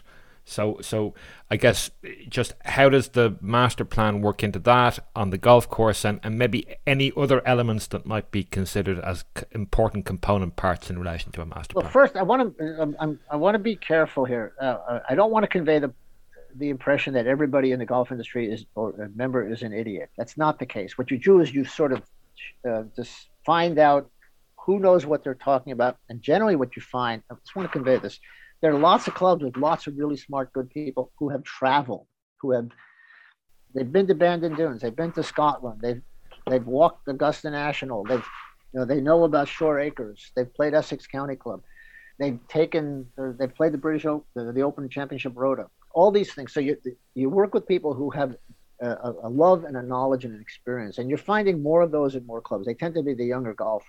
And so I want to say that first of all, there are lots of people, and you ally with them. And what I always say is when you're going to do a master plan or any kind of renovation, there's a political process where you those 10 12 people you pick out they are advocates they're going to be lobbying they're going to be talking to folks they're going to be involved and they don't have an agenda about what the golf course is going to look like but they know the difference between really great architecture, great maintenance, and just sort of normal run of the mill stuff. So I want to just say that clearly. That, yeah. so, so what you're saying is they, they know where the bar is, or they know that there is a bar, right. or the, as you say, they've they've travelled, they have an appreciation, somewhat maybe of an understanding, and maybe they know what they don't know. That, that's the biggest thing, and they also know that their golf course could be a whole lot better. That's the other thing. Uh, you, I you try to avoid dealing with people who think that everything's great at their place because that's the only course they've played for 40 years. Uh, and the, the, older members tend to be a little more difficult about that. The younger members have more experience, so that's important. Second thing is, I guess that's back to sorry, sorry, yeah. Brad. That's actually back to what Mackenzie talks about that every member has a fondness for his own particular mud heap. Say that again. Sorry, uh, Mackenzie yeah. said every member has a particular fondness for their own particular mud heap. Right. No, I, like it's perfect phrase. Yeah, yeah. The uh, so let's say you've created a group or you're working with a group that has a bit more open-mindedness and a willingness to travel, to explore, to be honest about what they have, and and, and you can find that in most clubs. Now, prevailing is another matter because you have to convince a majority. And one of the things you do also, uh, very important, at some point, usually at these clubs, there has to be a vote or an approval process. And you never want to do it with 51%. You need a supermajority of some sort 60, 65, 70%.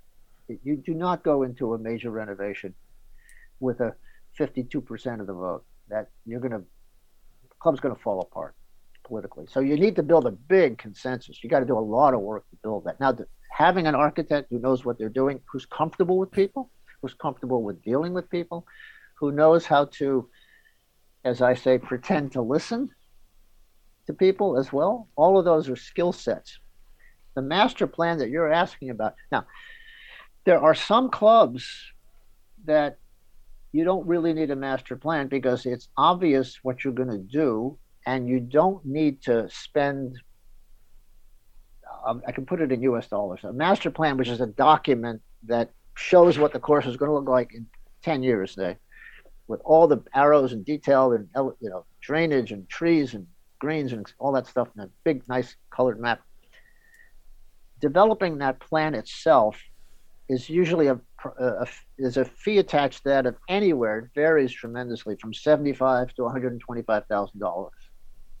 It varies with the architect, the time, whatever. Doesn't matter.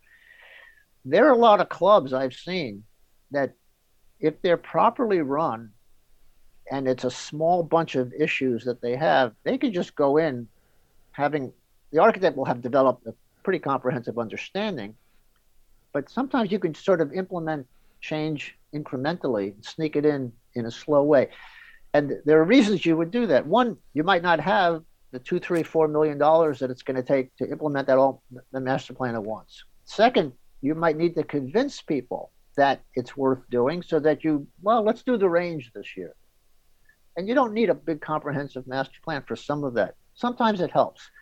Ideally, you'd have one, but I've seen clubs that have successfully established a long term working relationship with a, an architect so that they can just keep making incremental changes along a steady path. Now, to do that, you need solid, continuous governance and a working relationship that's going to last. Where that breaks down is when some people don't like what's done. They get they fire the architect, or they there's a change in administration, and they get a new uh, vision.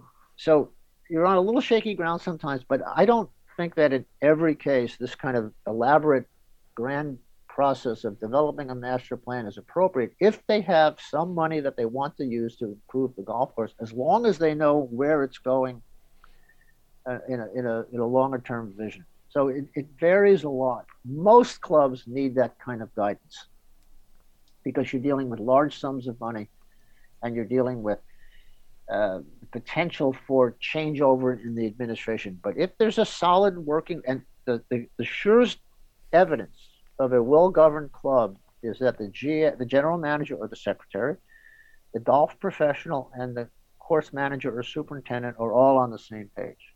If they're on the same page and they've been there and they're committed, and the other key there is you have to have a superintendent who's interested in making changes. I've seen too many courses where the superintendent is kind of what's the word uh, floating or uh, trying to make their life easier and, and, and they're at the end of their career path or they've been there for 32 years and they don't really have the uh, incentive that's not going to work. But if you've got a young working collaborative relationship at those three levels gm golf professional and course manager then you can do this alternative path. Generally, it helps to have a larger plant because you can get a lot more done, especially if you're dealing with big infrastructure issues. You can't just, you know, nickel and dime drainage and irrigation. That's got that's usually a, a massive investment. And uh, you also run into the trouble, and I've seen this, and I'm working at a club right now that has this, where we did one hole, and beautiful job. We did it five years ago, and we did another hole two years ago, and now we're stalled. So, you know, you want to make sure you're making progress. But the, the, the, the thing about a master plan is it gives you this big comprehensive vision that has layer literally in, in the documentation has layers of what the cart paths are going to look like, what the erosion control plan would look like, bunkers, cross sections, greens, scale, so that you can plan and that helps you buy equipment. You might need a phrase mower for the fescue roughs. You might need a a hydraulic greens mower because you're you're expanding your greens from 5,000 square feet to 8,000 square feet. There are lots of ways in which the master plan allows you. It also allows you capital planning so that the finance committee can go find how to figure out financing three, four, five million dollars. Um, sometimes you can borrow some of it. Sometimes you have an assessment. Sometimes you have a capex fund that's been built up. There also you, you need to know where that's going financially. So the master plan allows you to do financial planning in a long term way. Um, so th- that's the big advantage.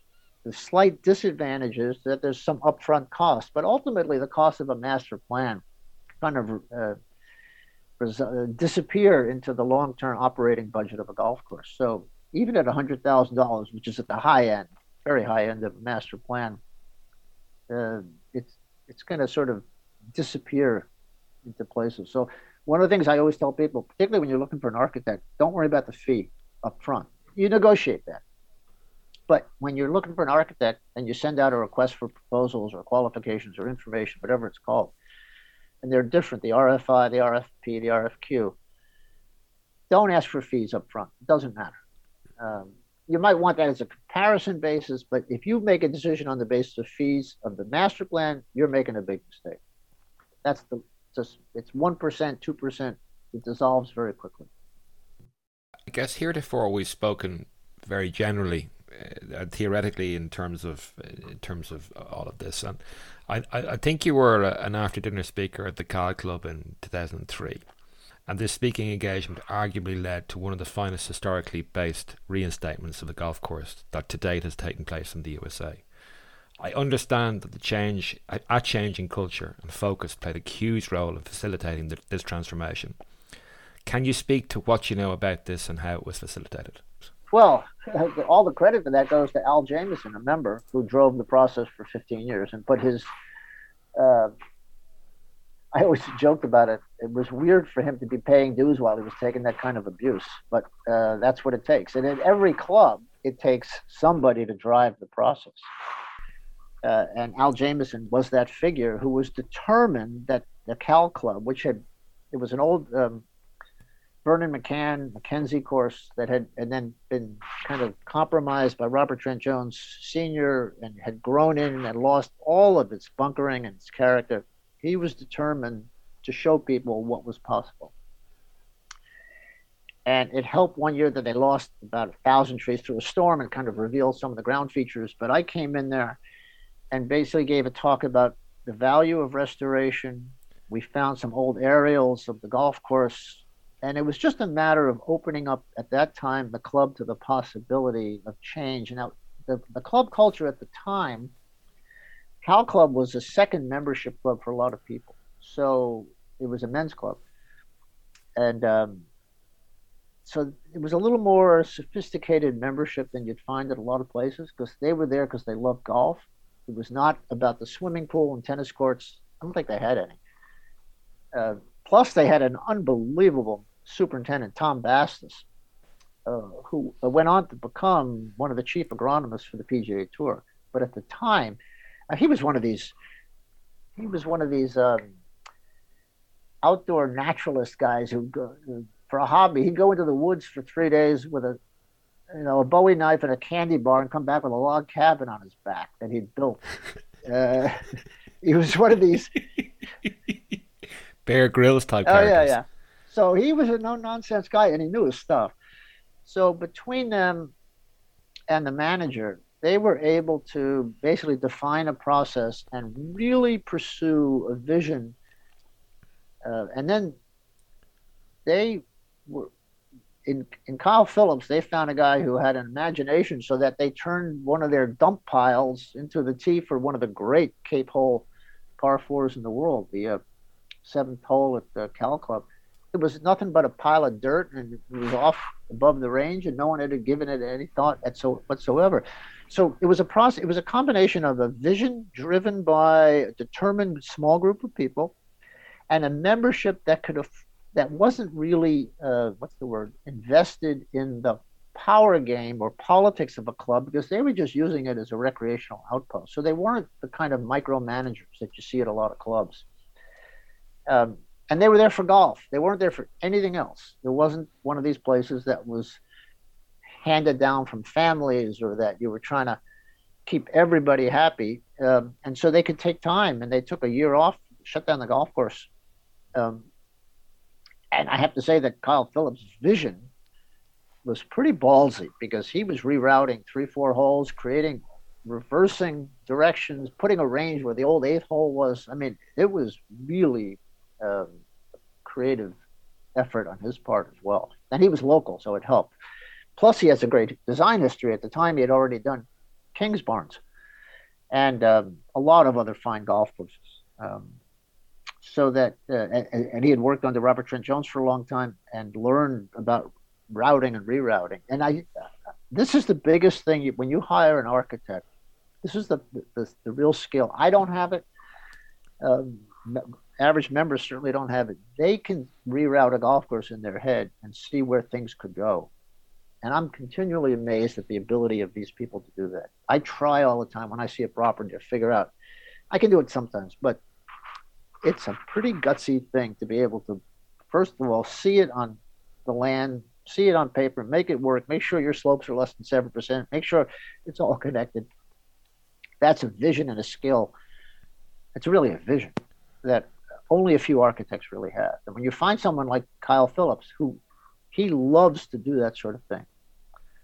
And uh, it was that. Plus, they also had some land. They were lucky enough to have enough land that was being used internal. You you rarely find that at golf courses. And unfortunately, one of the big mistakes a lot of clubs have is they sell off peripheral land for the cash and then use it to you know put new lockers in the, the new chairs in the clubhouse, and they've squandered the land. Cal Club had had that rare uh, asset of having unused land internal to the property. And uh, the result was just stunning. Plus, they just went back and got old photographs and rebuilt all those old Mackenzie bunkers from 19, I think 1926. Um, and they took out a lot of trees too. That's always a, a key to the process. Um, but it was driven by a couple of people and some factors that not most clubs, and they had a lot of money too. So the money wasn't the issue. It was just the willingness to shut down for a long period and completely reimagine and yet to recapture. That's the key. It takes a boldness of vision to go back to what you used to be, and um, it, but in a more dramatic way. It's interesting that you mentioned additional land. I know uh, the Inverness Club and and actually yeah. Andrew Green, who you mentioned a while ago, they were fortunate insofar as they had that extra yeah. land.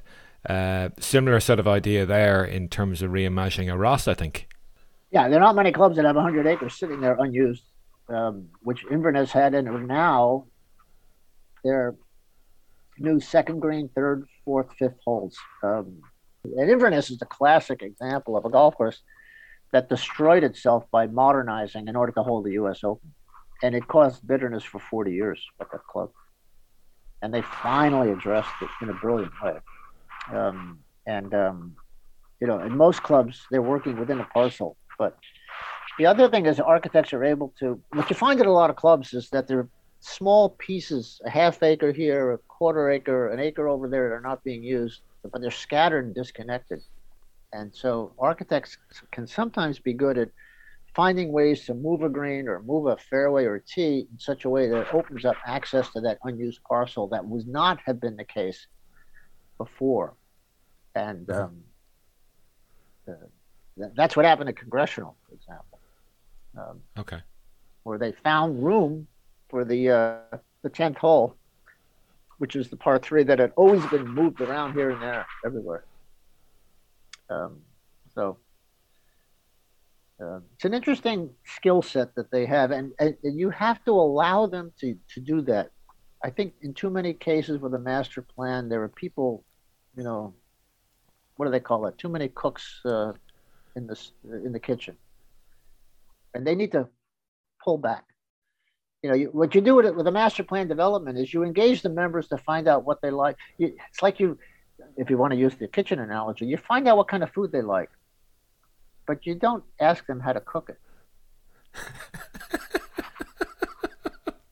That's a lovely, a lovely analogy. Yeah. So it is. Yeah, never used it before yeah, yeah. Well, uh, you may you may use it again. So I probably will. Um, listen, you you mentioned the Cape holes there in um, the Cal Club example, and and that's a nice little segue into uh, your involvement uh, at Bandon Dunes and Old Mac. Um, the concept of an ideal golf hole was something that the architect Charles Blair Macdonald borrowed from the United Kingdom and brought back to America. Can you give us a little introduction on, on how Macdonald and his associates Seth Raynor and Charles Banks selected these ideal representations and then recreated the ideal holes of the British Isles in designing and building what we would now know and class as template holes? Yeah, it's a it's a big question. Um, the first thing is that um, Charles Blair Macdonald really is the father of American golf course architecture, and he learned from his uh, early days in Scotland in his uh, would have been late 1856. So it was uh, it was after I, I get his school days, late school days, late college days, or university days, which he didn't attend. He was playing golf all the time. Uh, that there was something charming and amazing about the old course. Um, and he comes back to the United States or to North America because he was Canadian, and he found that everything was lacking in terms of what he had seen versus what he was seeing in the United States. And so he went back to the British Isles and to France uh, with a sketch pad and basically said, What are the holes that I find really interesting or that other people are always talking about that have a lot of compelling quality? And then he drew them. And then he came to the United States on that sandy site on Long Island and he built a version of them. But what's interesting is if you go back to some of the originals that he looked at, if you look at them now, you kind of wonder what was he looking at because things have changed. So I'll never forget Littlestone on the south coast of England, which I was a consultant at. And I was all excited to see, um, I think it was their 17th hole, the Cape Par. It might have been the 16th hole, the, the Cape Par 5.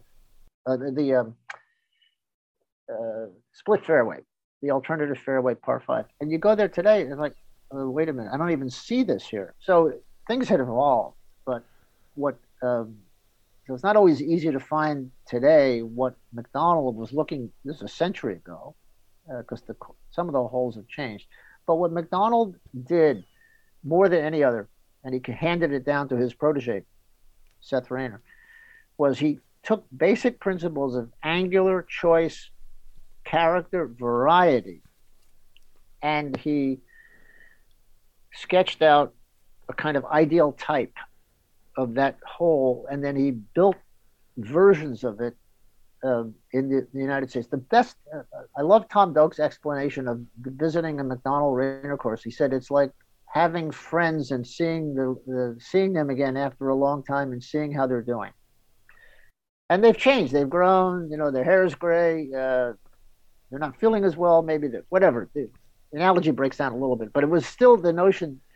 And I think uh, they they had essentially it's like they had a a, um, a portfolio of 24 or 25 courses and it was a matter of which 18 you were going to get uh, okay. and they always had a short hole par three they always had a a, a redan hole you know 15th and north berwick uh, they usually had a biarritz although um, there, i don't think there's a biarritz par three at national but um, that's the that's the two the two tiered green with the trough in the middle. Uh. The um, double plateau. Yeah, yeah they yeah. had a, an Alps hole, a Sahara. They had a long hole from the fifth, from the 14th. So they had ver- St Andrews. They had versions of these, but they're all different. They're all varied. Um, and you know, I've seen some of Rain. Uh, so Charles Blair Macdonald, who lived uh, 1856 to 1939, uh, did this as an amateur he handed a lot of his portfolio over to Seth Raynor, who was a civil engineer based in Southampton. He was town of Southampton civil engineer.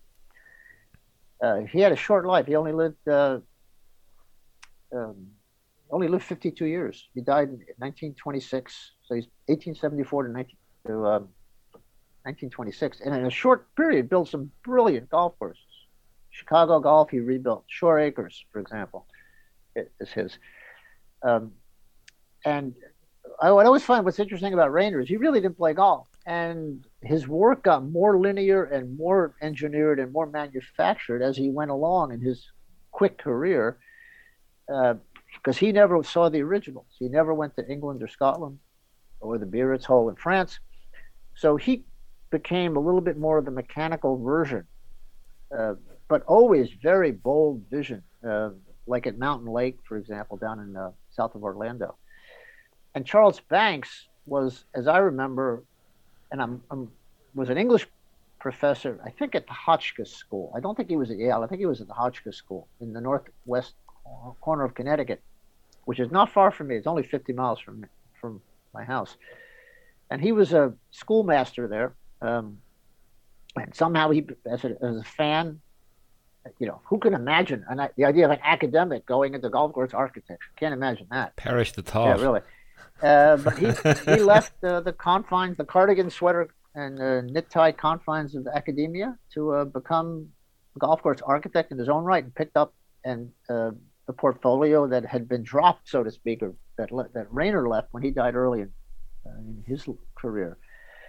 So the succession, and in some ways, the portfolio of holes um, was fairly set, but the iterations of them were totally different, uh, depending on the site. At Yale, for example, um, there's massive terrain, big, expansive, uh, dramatic hills, as opposed to a dead flat site like Country Club of Fairfield, for example. Um, or there's a Raynor course in Baltimore, Elk something. I, I can't remember the name. Um, where you look at the, the, the, they have a redan hole on a dead flat piece of land. It's like what? What is this? So you sort of they varied a lot, but the mechanical principles, the angularity, uh, the character of these big green swells, and a lot of the character was built into the greens. So when we were, when I was involved at Old Macdonald, this was uh, Mike Keiser, owner developer of Bandon Dunes, had the idea. Was always fascinated by Raynor and Macdonald and their famous short-lived epic golf course on Long Island called the Lido Club. Lido Club was built in a swamp marshland, was reclaimed. You could never have built a golf course like that anymore because it was essentially destroying a wetland to create an upland.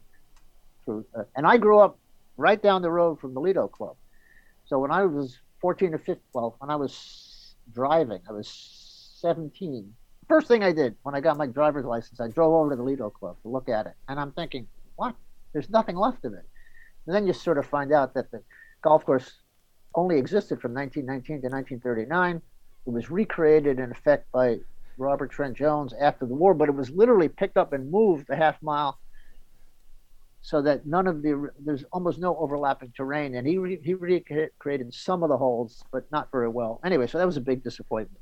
Uh, but I started reading a lot about the history of that famous project, which was really the effort by Macdonald and Raynor to literally dredge a site out of nothing to create these all template holes. That was the course that Mike Keiser was fascinated by, tried to recreate or find the land for. He actually went all through Long Island at one point and talked to state officials about a couple of properties that might be an appropriate site. He finally found it uh, out at Bandon Dunes on the north side of Pacific Dunes. So it was going to be the uh, the fourth course there. Bandon Dunes by David Kidd had opened up in 1999, followed by Pacific Dunes by Tom Doak in 2001, and then Coore and Crenshaw's uh, Trails opened up in 2005. What's he going to do next? He's going to do a version of a Macdonald Raynor golf course. It wasn't quite the alignment that would allow for a physical reproduction of the Lido course in terms of the whole location and position, but it was enough of a dramatic piece of land that he could recreate some of those so-called template holes. Now, the important thing to remember, the template name is the, the idea of a template is a little bit misleading because it makes it sound like a stamp. It's more like an inspiration. So you find the principal's nose on the opening hole. You find uh, a Biarritz out at number eight from a tremendous elevation. You find a Redan hole uh, that ended up being a little narrower than the original, a lot narrower than the original. So all of the versions of it were different but um, you know the hell the the, uh, the the, long sixth hole, which was a version of the long 14th St Andrews with hell bunker.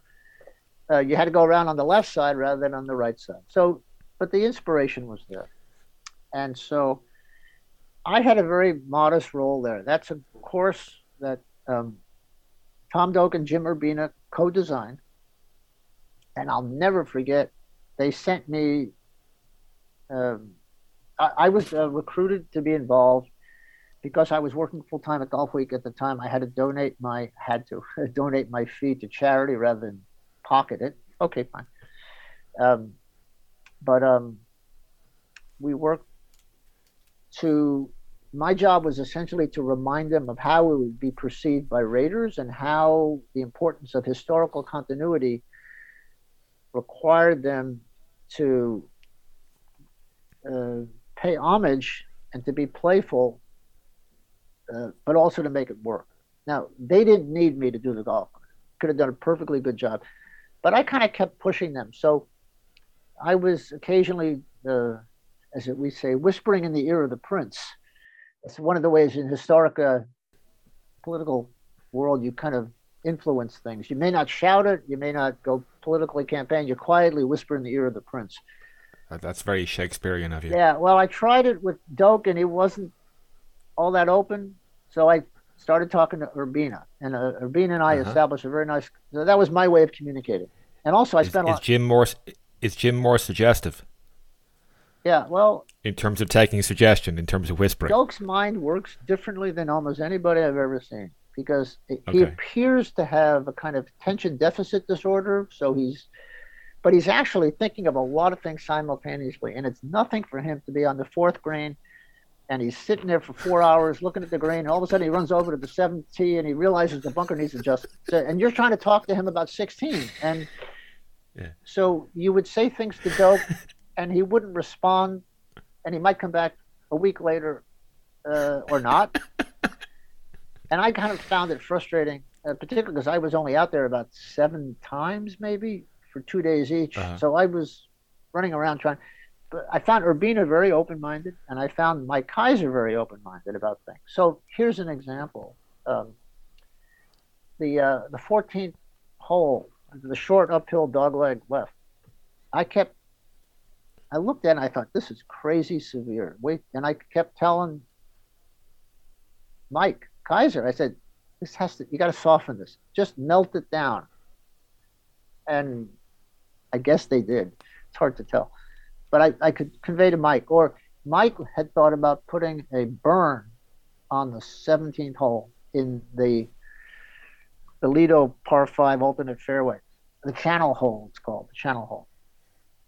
And I said at dinner one time, uh, Steve, I think it's uh, Steve Goodman has it in his book about Bandit Dreams, and he's got the story slightly wrong. Um, uh, I said to Mike at dinner with everybody, I said, you can't introduce an element like a burn in the 17th hole. You've got to sort of show it in earlier. It's too shocking and it's too out of character with the rest of the golf course. So I was, they asked me, I told them, or I had thought about it. And then at one point, fairly late in the process, I realized there were no forced carry bunkers on the whole golf course. So I went to Urbina, and he looked at me. He says, "Tell Tom Doak." So I went to Doak. I said, "Why don't you put a forced carry bunker on the 18th hole? There's a perfect spot for it." And he said, "Go flag it out." Wow.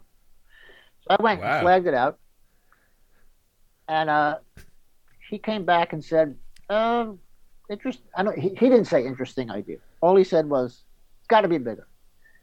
And so it ended up being about four times the size of what I had staked out to fill up a big space. So I'm proud to say that Klein's bunker is on the 18th hole, and of course, one time. Excellent. It's only about a. It's called Klein's bunker, is it? Uh, it is when I play it. That's what you That's call what it, anyway. Call it. Yeah, and, excellent. And I actually Excellent. I put it in such a place that even I wouldn't hit it. Uh, it's only about okay. 140 yards off the tee, right in front of you. So here's the other moment I was going to tell you about. Uh, uh, they had done early on. They had done a routing plan. You know, and I have it here. Uh, yeah, I have it on the wall. Uh, but this is a preliminary drawing, and me being the genius that I was, I went and scaled it all in and sent him a hole by hole yardage card. And he writes back, and says, I never want to see anything like this again. That was Doak. and I thought, okay it didn't bother him that the back nine was 400 yards longer than the front. Just like it, you know, you think about Pacific Dunes, Doak's a good golf course design is, is, all about imbalance and irregularity. You think about all these golf courses that are par 36, 36 turning nines, all the holes are different, mm. you know, kind of formula. Stokes all over the place. It didn't bother him, for example, at Pacific Dunes at the back nine has four par threes, only two par fours. Didn't matter. And just like it didn't matter at Old Macdonald that uh, the, the, the nines were completely imbalanced in yardage, and that uh, the last four holes were all 500 yards, or virtually 480 to 575. Didn't bother him at all. So I learned. Mm-hmm. All right, fine. So the point of that is, I was there on an advisory basis, kind of reminding them about how raters would see it, how the public would see it, uh, and I was sort of tweaking a little bit, but it's their golf course, and you know.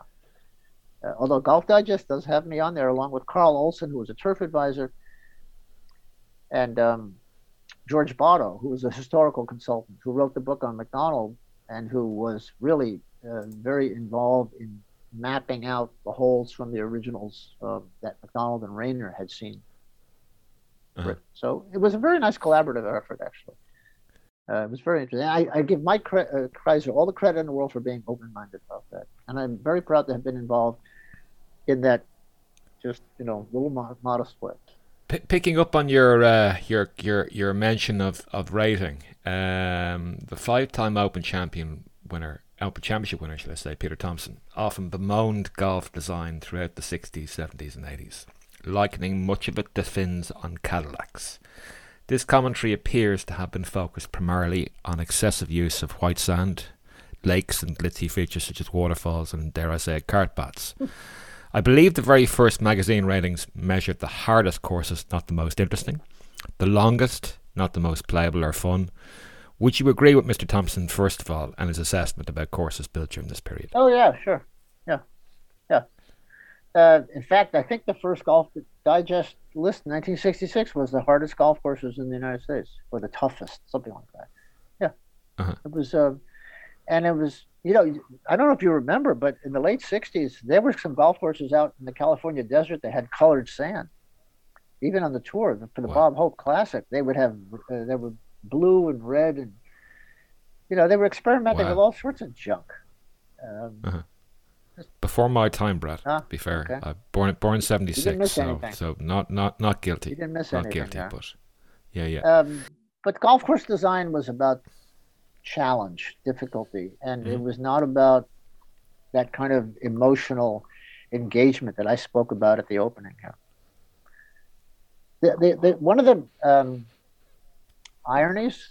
Golf design's a hard tra- craft. Peter Thomson didn't really fulfill in his own design portfolio the vision that he had of what golf design ought to be. Uh, he was more of a how should I put it? Uh, I, there was something missing in the implementation of his own design portfolio over the years. Yeah. You created the Golfweek magazine system of ranking obviously modern and classic courses yeah. in the USA. To your mind, what elements should play into rating a golf course's merits in terms of either a magazine or indeed, obviously, from a rater and a player's perspective? The simplest criterion is how much of a memorable experience was it to spend three and a half or four hours uh, what we call uh, on that property. We call it the walk in the park factor.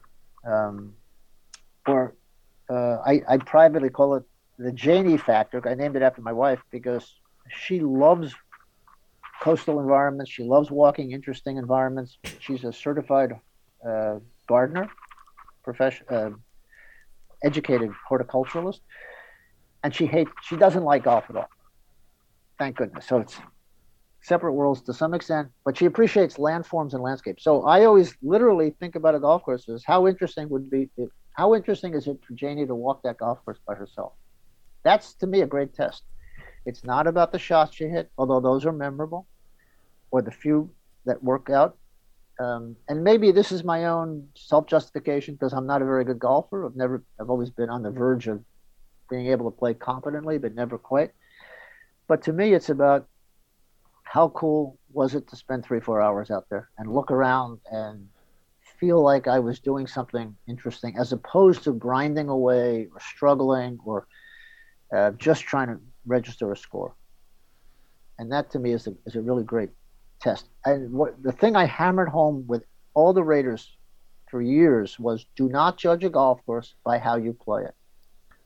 Don't judge it by how well your score is or how suitable it is for the shots you hit. Think of it as an experience in which you um, you remember what it felt like. This is one of the oddities of my own writing. I I take almost no notes when I'm right, evaluating a golf course. I never do. Uh, I convey certain, I try to remember certain feelings and sensibilities about what I had when I was facing certain shots, but not. I don't sit there and you know and, and describe this that. Um, later on, I'll get things like elevation, yardage, uh, elevation, area, square footage, topography, that kind of grasses, that kind of stuff. But I don't sit there and take notes. I, I certainly don't comment in a. If I can't remember it, then I'm not going to be able to convey it in writing. And if it's so detailed that I have to really describe it, I won't. And here's the other thing: uh, in all I've written, a lot, I've never described golf hole. I don't believe in it. I think it. You describe the feeling you have, or the sensibility, or the the shape and the character of the experience, rather than four iron. You know, you, you look at these stupid yardage books, 530 yard hole, eagle opportunity, or the, the 330 yard drivable par four. You think who is this written for? Or uh, you know, this is a driver four iron. Kind of garbage. And I actually love watching other golf writers just write golf architecture. I love it because it's safe to say you don't copyright those uh, those uh, those tips in the in the course that's guides. right. That's right. Yeah. Uh, most people try to describe a golf hole, and the answer: who are you describing it for? You can't because your readership is not thinking about a 330. They can't drive at 330 yards. They can't reach a par five and two. So, and they can't. You know, so you might say a long iron or a short iron, but you got to be really careful. So I don't. I what I just talk about is variety. You got long holes, short holes, and every course should have them. Um, and you know, some of the most memorable holes are short, where you have a chance of driving a pitch rather than struggling to get on in three. So, um, what I teach uh, and educate people is about the experience you have, because that's really what um, you can convey to other people meaningfully. So you can't describe sure. a golf hole meaningfully to someone who's who hasn't been there, and if they've been there, they don't need it. I'm, I'm struck, obviously, d- depending on the magazine or the publication, should I say. Uh, you might just briefly explain the differences between Golfweek, Golf Digest, and Golf Magazine. In fact, even if they do differ, I believe they do, but maybe I'm maybe I'm maybe I'm wrong. Uh, well, I don't read them very often anymore. Um, Generally, Golfweek is for insiders in the industry, serious golfers, people in the business, golf, uh, people who make a living in the golf world or who uh, who spend a lot of money traveling and collecting uh, bag tags.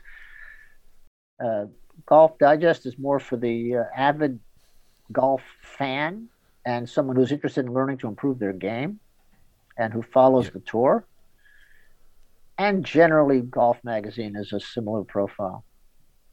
Um, now that's different than their rating, but that's the audience for the readership. Seems so quaint these days to talk about readership of a print product, but uh, there, there aren't many left. No, and I have to say, uh, you know, at Golfweek, we never imagined back in 2010 that Golfweek would outlive what we knew at that point to be the Golf Channel. That's an amazing. I, I, give them all the credit in the world. They're, they're not golf week anymore. They're golf month, but still, they're publishing and they're doing a very good job on the web tour coverage. Uh, Eamon Lynch is one of the smartest, sharpest, uh, gutsiest commentators in the golf industry. I love reading his stuff. Beth Ann, uh, with her coverage of the women's tour and amateur yeah. golf, is brilliant. Um, I go to them all the time. Um, uh, Eamon's certainly having a purple patch at the moment with his uh, his commentary. It's been very uh, um, pointed. Oh yeah, shall we He's say? not afraid. Yeah. No. I don't think he'll. Another good Irishman. I don't think he'll be covering uh, any of the Saudi events in the next few years. I wouldn't have thought so. He might be on Mr. MBS's hit list. That's obviously a joke, but. nothing's a joke, as we know. Anyway, um, I believe he. I, I, was listening to to it as a complete aside. I was listening to a podcast today with uh, Brendan Porath and Andy Johnson, the the Shotgun mm-hmm. Mm-hmm. and apparently MBS was was um, interviewed recently, and uh, he apparently has a list of the top 100 people he'd like to kill.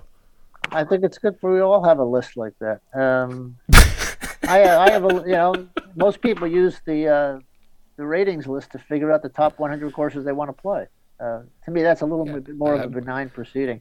I have to say this: whatever floats your boat, yeah. uh, when we started the, uh, the, the Golfweek uh, ratings list back in um, '94, I had just written a couple of columns basically saying that golf ratings destroy the character of the game. They lead to too much expense. They lead to false expectations, and they're not a good thing. And my publisher's response was, "Let's do a list." And I thought, "Oh, I guess you haven't been reading my columns." Um, but what we decided to do was to do it right. and so instead of trying okay. to emphasize a list that promoted difficulty or expense or aesthetics or beauty, we decided we were going to you know, Golfweek back then was kind of an up and coming product. We thought we could compete with Golf Digest, get our name branded and in circulation. So we created, I created a list that the criteria were completely different. And they were about complexity, variety, uh, curiosity, historic value, uh, aesthetic appeal. And that's what we created, and it worked. And in within 10, 12 years, we were being talked about on a par with uh, Golf Digest and Golf Magazine. And I, I um, consider that to be one of my real uh, journalistic achievements. Um, so I was very proud of that. Develop, you know, you, you have to create criteria of evaluation. Uh-huh. How many different clubs did you hit for a par threes? Uh, do you remember this? Uh, to me, the best test of a par five is how interesting is the second shot. One hundred percent. Did you have a variety of approaches and angles and distances on par fours? You know, you see so all these courses I play where they have ten par fours and eight of them are 380 yards from my middle tee. It's like, why can't you have, as opposed to I was just I'm involved at another Donald Ross nine hole golf course up in Worcester, Tatnuck Country Club, and they've got a 440 yard uphill par four, followed by a 255 yard downhill par four. And I'm thinking, that's variety. That's really cool. Yeah. So that kind of stuff is more interesting than, you know, how, how much were you grinding your teeth when you had to hit a forced carry over a pond and two bunkers to a green that was 3,000 square feet? it's the stuff you remember at the yeah. end of the day, isn't it? Yeah. Yeah. Look, this is this is usually the point where I ask guests to tell me their top five golf courses. I, I suspect, having heard you been asked that question, bef- particular question before, you're going to deflect that. So I'm going to ask it a slightly different way. If you knew the end of the world was coming, and by God, with Putin doing what he's doing, it might well be, but let's hope not. What five courses would you choose if you had five individual rounds left to play before the end of so the I'm world? I'm going to deflect on this one. This is my classic response. oh is, dear, I, I, which is if the end of the world were coming, I would not waste my time playing golf holes. I'd be walking around with my grandkids and my wife and doing all sorts of lovey-dovey things. So there you go. Of of course, of course, of course. Of so course. I can tell you so. this: here, there are some golf courses I haven't played that I really want to play, and that's really uh-huh. that to me is. I, and just to go back, I was once asked about my three favorite golf courses, and I didn't name Augusta National, and the guy says, "What? No Augusta National? I said, you idiot, you asked for three. If you wanted nine, I would maybe include it. so people always ask that question in order to fight. But I prefer to think about the courses because I've played all over the world. Um, yeah. And uh, I want to play Morfontaine in Paris. Uh, okay. I have a great regard for for Simpson. I really want to. It's one of one of Mike Clayton's favorites. So so you're in very good company there. I want to go back to the north west of Ireland because when I played okay. Carne and Enniscrone on consecutive yeah. days, it was uh, in a 50 mile an hour rainstorm and I didn't see a thing. I can imagine. Sideways rain, Atlantic, West Coast, seaboard in Ireland, absolutely atrocious. So I want to go back. That'll that'll that that'll blow your umbrella inside out. Well, I don't even think I took an umbrella on that trip, knowing what was going to happen. Yeah, yeah, yeah. so I want to play those courses again. Um, oddly enough. And if you're there, if you're there, you have to head up north and play Doak's new one in St Patrick's, which is a which is a, a, a superstar. That's right next to Rosapenna. That's that's part of the Rosapenna Resort, yeah, really. Well, yeah. under under slightly different. Uh, obviously, it's a slightly different property, right. but yeah, it's it's at the end. If you if you've played the Old Tom, I love that nine. It's at the yeah, it's at the end of that valley. There's a there's a dune head. It's just just over yeah. that. It's on 370 acres. It's probably one of the best sites I've ever seen for golf. Oddly enough, even though it's only 110 miles away, I've never played Myopia Hunt Club. So wow, I, that's, okay, that's just a stupid you know, it's, it's like I always like to say there. I, I got to leave some gaps because the only three really outstanding local, uh, I mean, uh, top hundred whatever courses I haven't played of the old variety. I haven't played Kittansett Club, which is only 80 miles uh-huh. away. Uh-huh. Um, I haven't played uh, Eastward Ho and Myopia Hunt. So mm-hmm. I, those are on my list. I'll get there. You know, You're leaving some of the best for last, Bradley. Uh, well, I also want to play uh, in the Netherlands along the coast because okay. all those courses look really fascinating to me. They do. Um, they do. Utrecht de Pan and um, Hilversum and uh, yeah, there's four or five of them there on uh, Colt, Colt and Alison. Delight, delightful, delightful places. Well, thank you for sharing and that. I want thank play, you for not deflecting I too much. Uh, um, is it Haley Island? There's a um, on the south coast of England. Ha- Hayling Island, I that think is, is the another name one I want to yeah. play. It looks absolutely fascinating. Okay. So those are the courses that I, if we have a few more days, and I can yeah. fly out there, I would love to play those. Uh, I'd also love to get back to Prairie Dunes, which I've been to several times, and I think is absolutely stunning. Um, so that's what I think about. I think about the courses I'd like to get to before okay. it's too, and also El Saler in Barcelona. Okay, okay. Is that a is is that a, a, a, a who designed that? Do you know? I'm not going to remember the name. It's um, Javier Arana, yes, Arana. maybe. Yeah. There we go. Okay. So uh, the last and final question that I always ask guests relates to book recommendations, and I know you're a you're a you're a avid reader. You might recommend two golf books to the listeners. The books might expand their minds, or indeed just simply entertain them. Um, well, certainly Robert Hunter's The Links is uh, just about the best golf course architecture book. Mm-hmm. And um, Arnold Haultain's The Mystery of Golf is the best little account of how crazy the game is. He was a Canadian writer from the 1930s or 40s, and it's a tiny little book called The Mystery of Golf by Arnold Haultain. Those are the two, uh, what's the word, uh, lesser known books that I think uh, live on and reveal a lot of the character of the sport that I find very inspiring and then I go back to. Thank you. Before we conclude, you might tell people where they can buy your new book, and indeed, if any of your other other books are still in print, and where they, where they can buy those. In addition, you might also let us know where we can read more of your writings and where we might find you online. Yeah, well, I should be better about all this. So uh, the book that I that lives on 20 years later is Discovering Donald Ross. It's available both on Amazon and on my website, which is strangely enough www.discoveringdonaldross.com. So that's a big item. I think it's worth investing in. Um, my articles appear now regularly and every month in an industry magazine called Golf Course Industry. I write regularly for the USGA Green Section record, uh, Links Magazine, and uh, I've got this book coming out on citizenship after Trump. That's uh, in Routledge Press. Comes out in six weeks, and it's available pre-order on Amazon. So um, and I have a website, which is uh.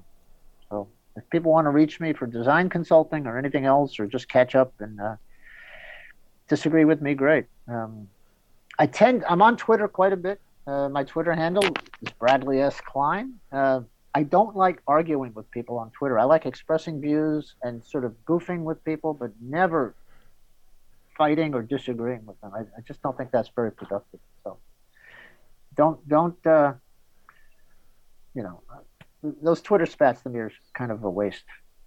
But I think you'd rather have a fight face to face, yeah. Yeah, over a beer or uh, on yeah. the third green. Listen, Bradley Klein, it's been a joy to speak with you. Thank you very much for your time.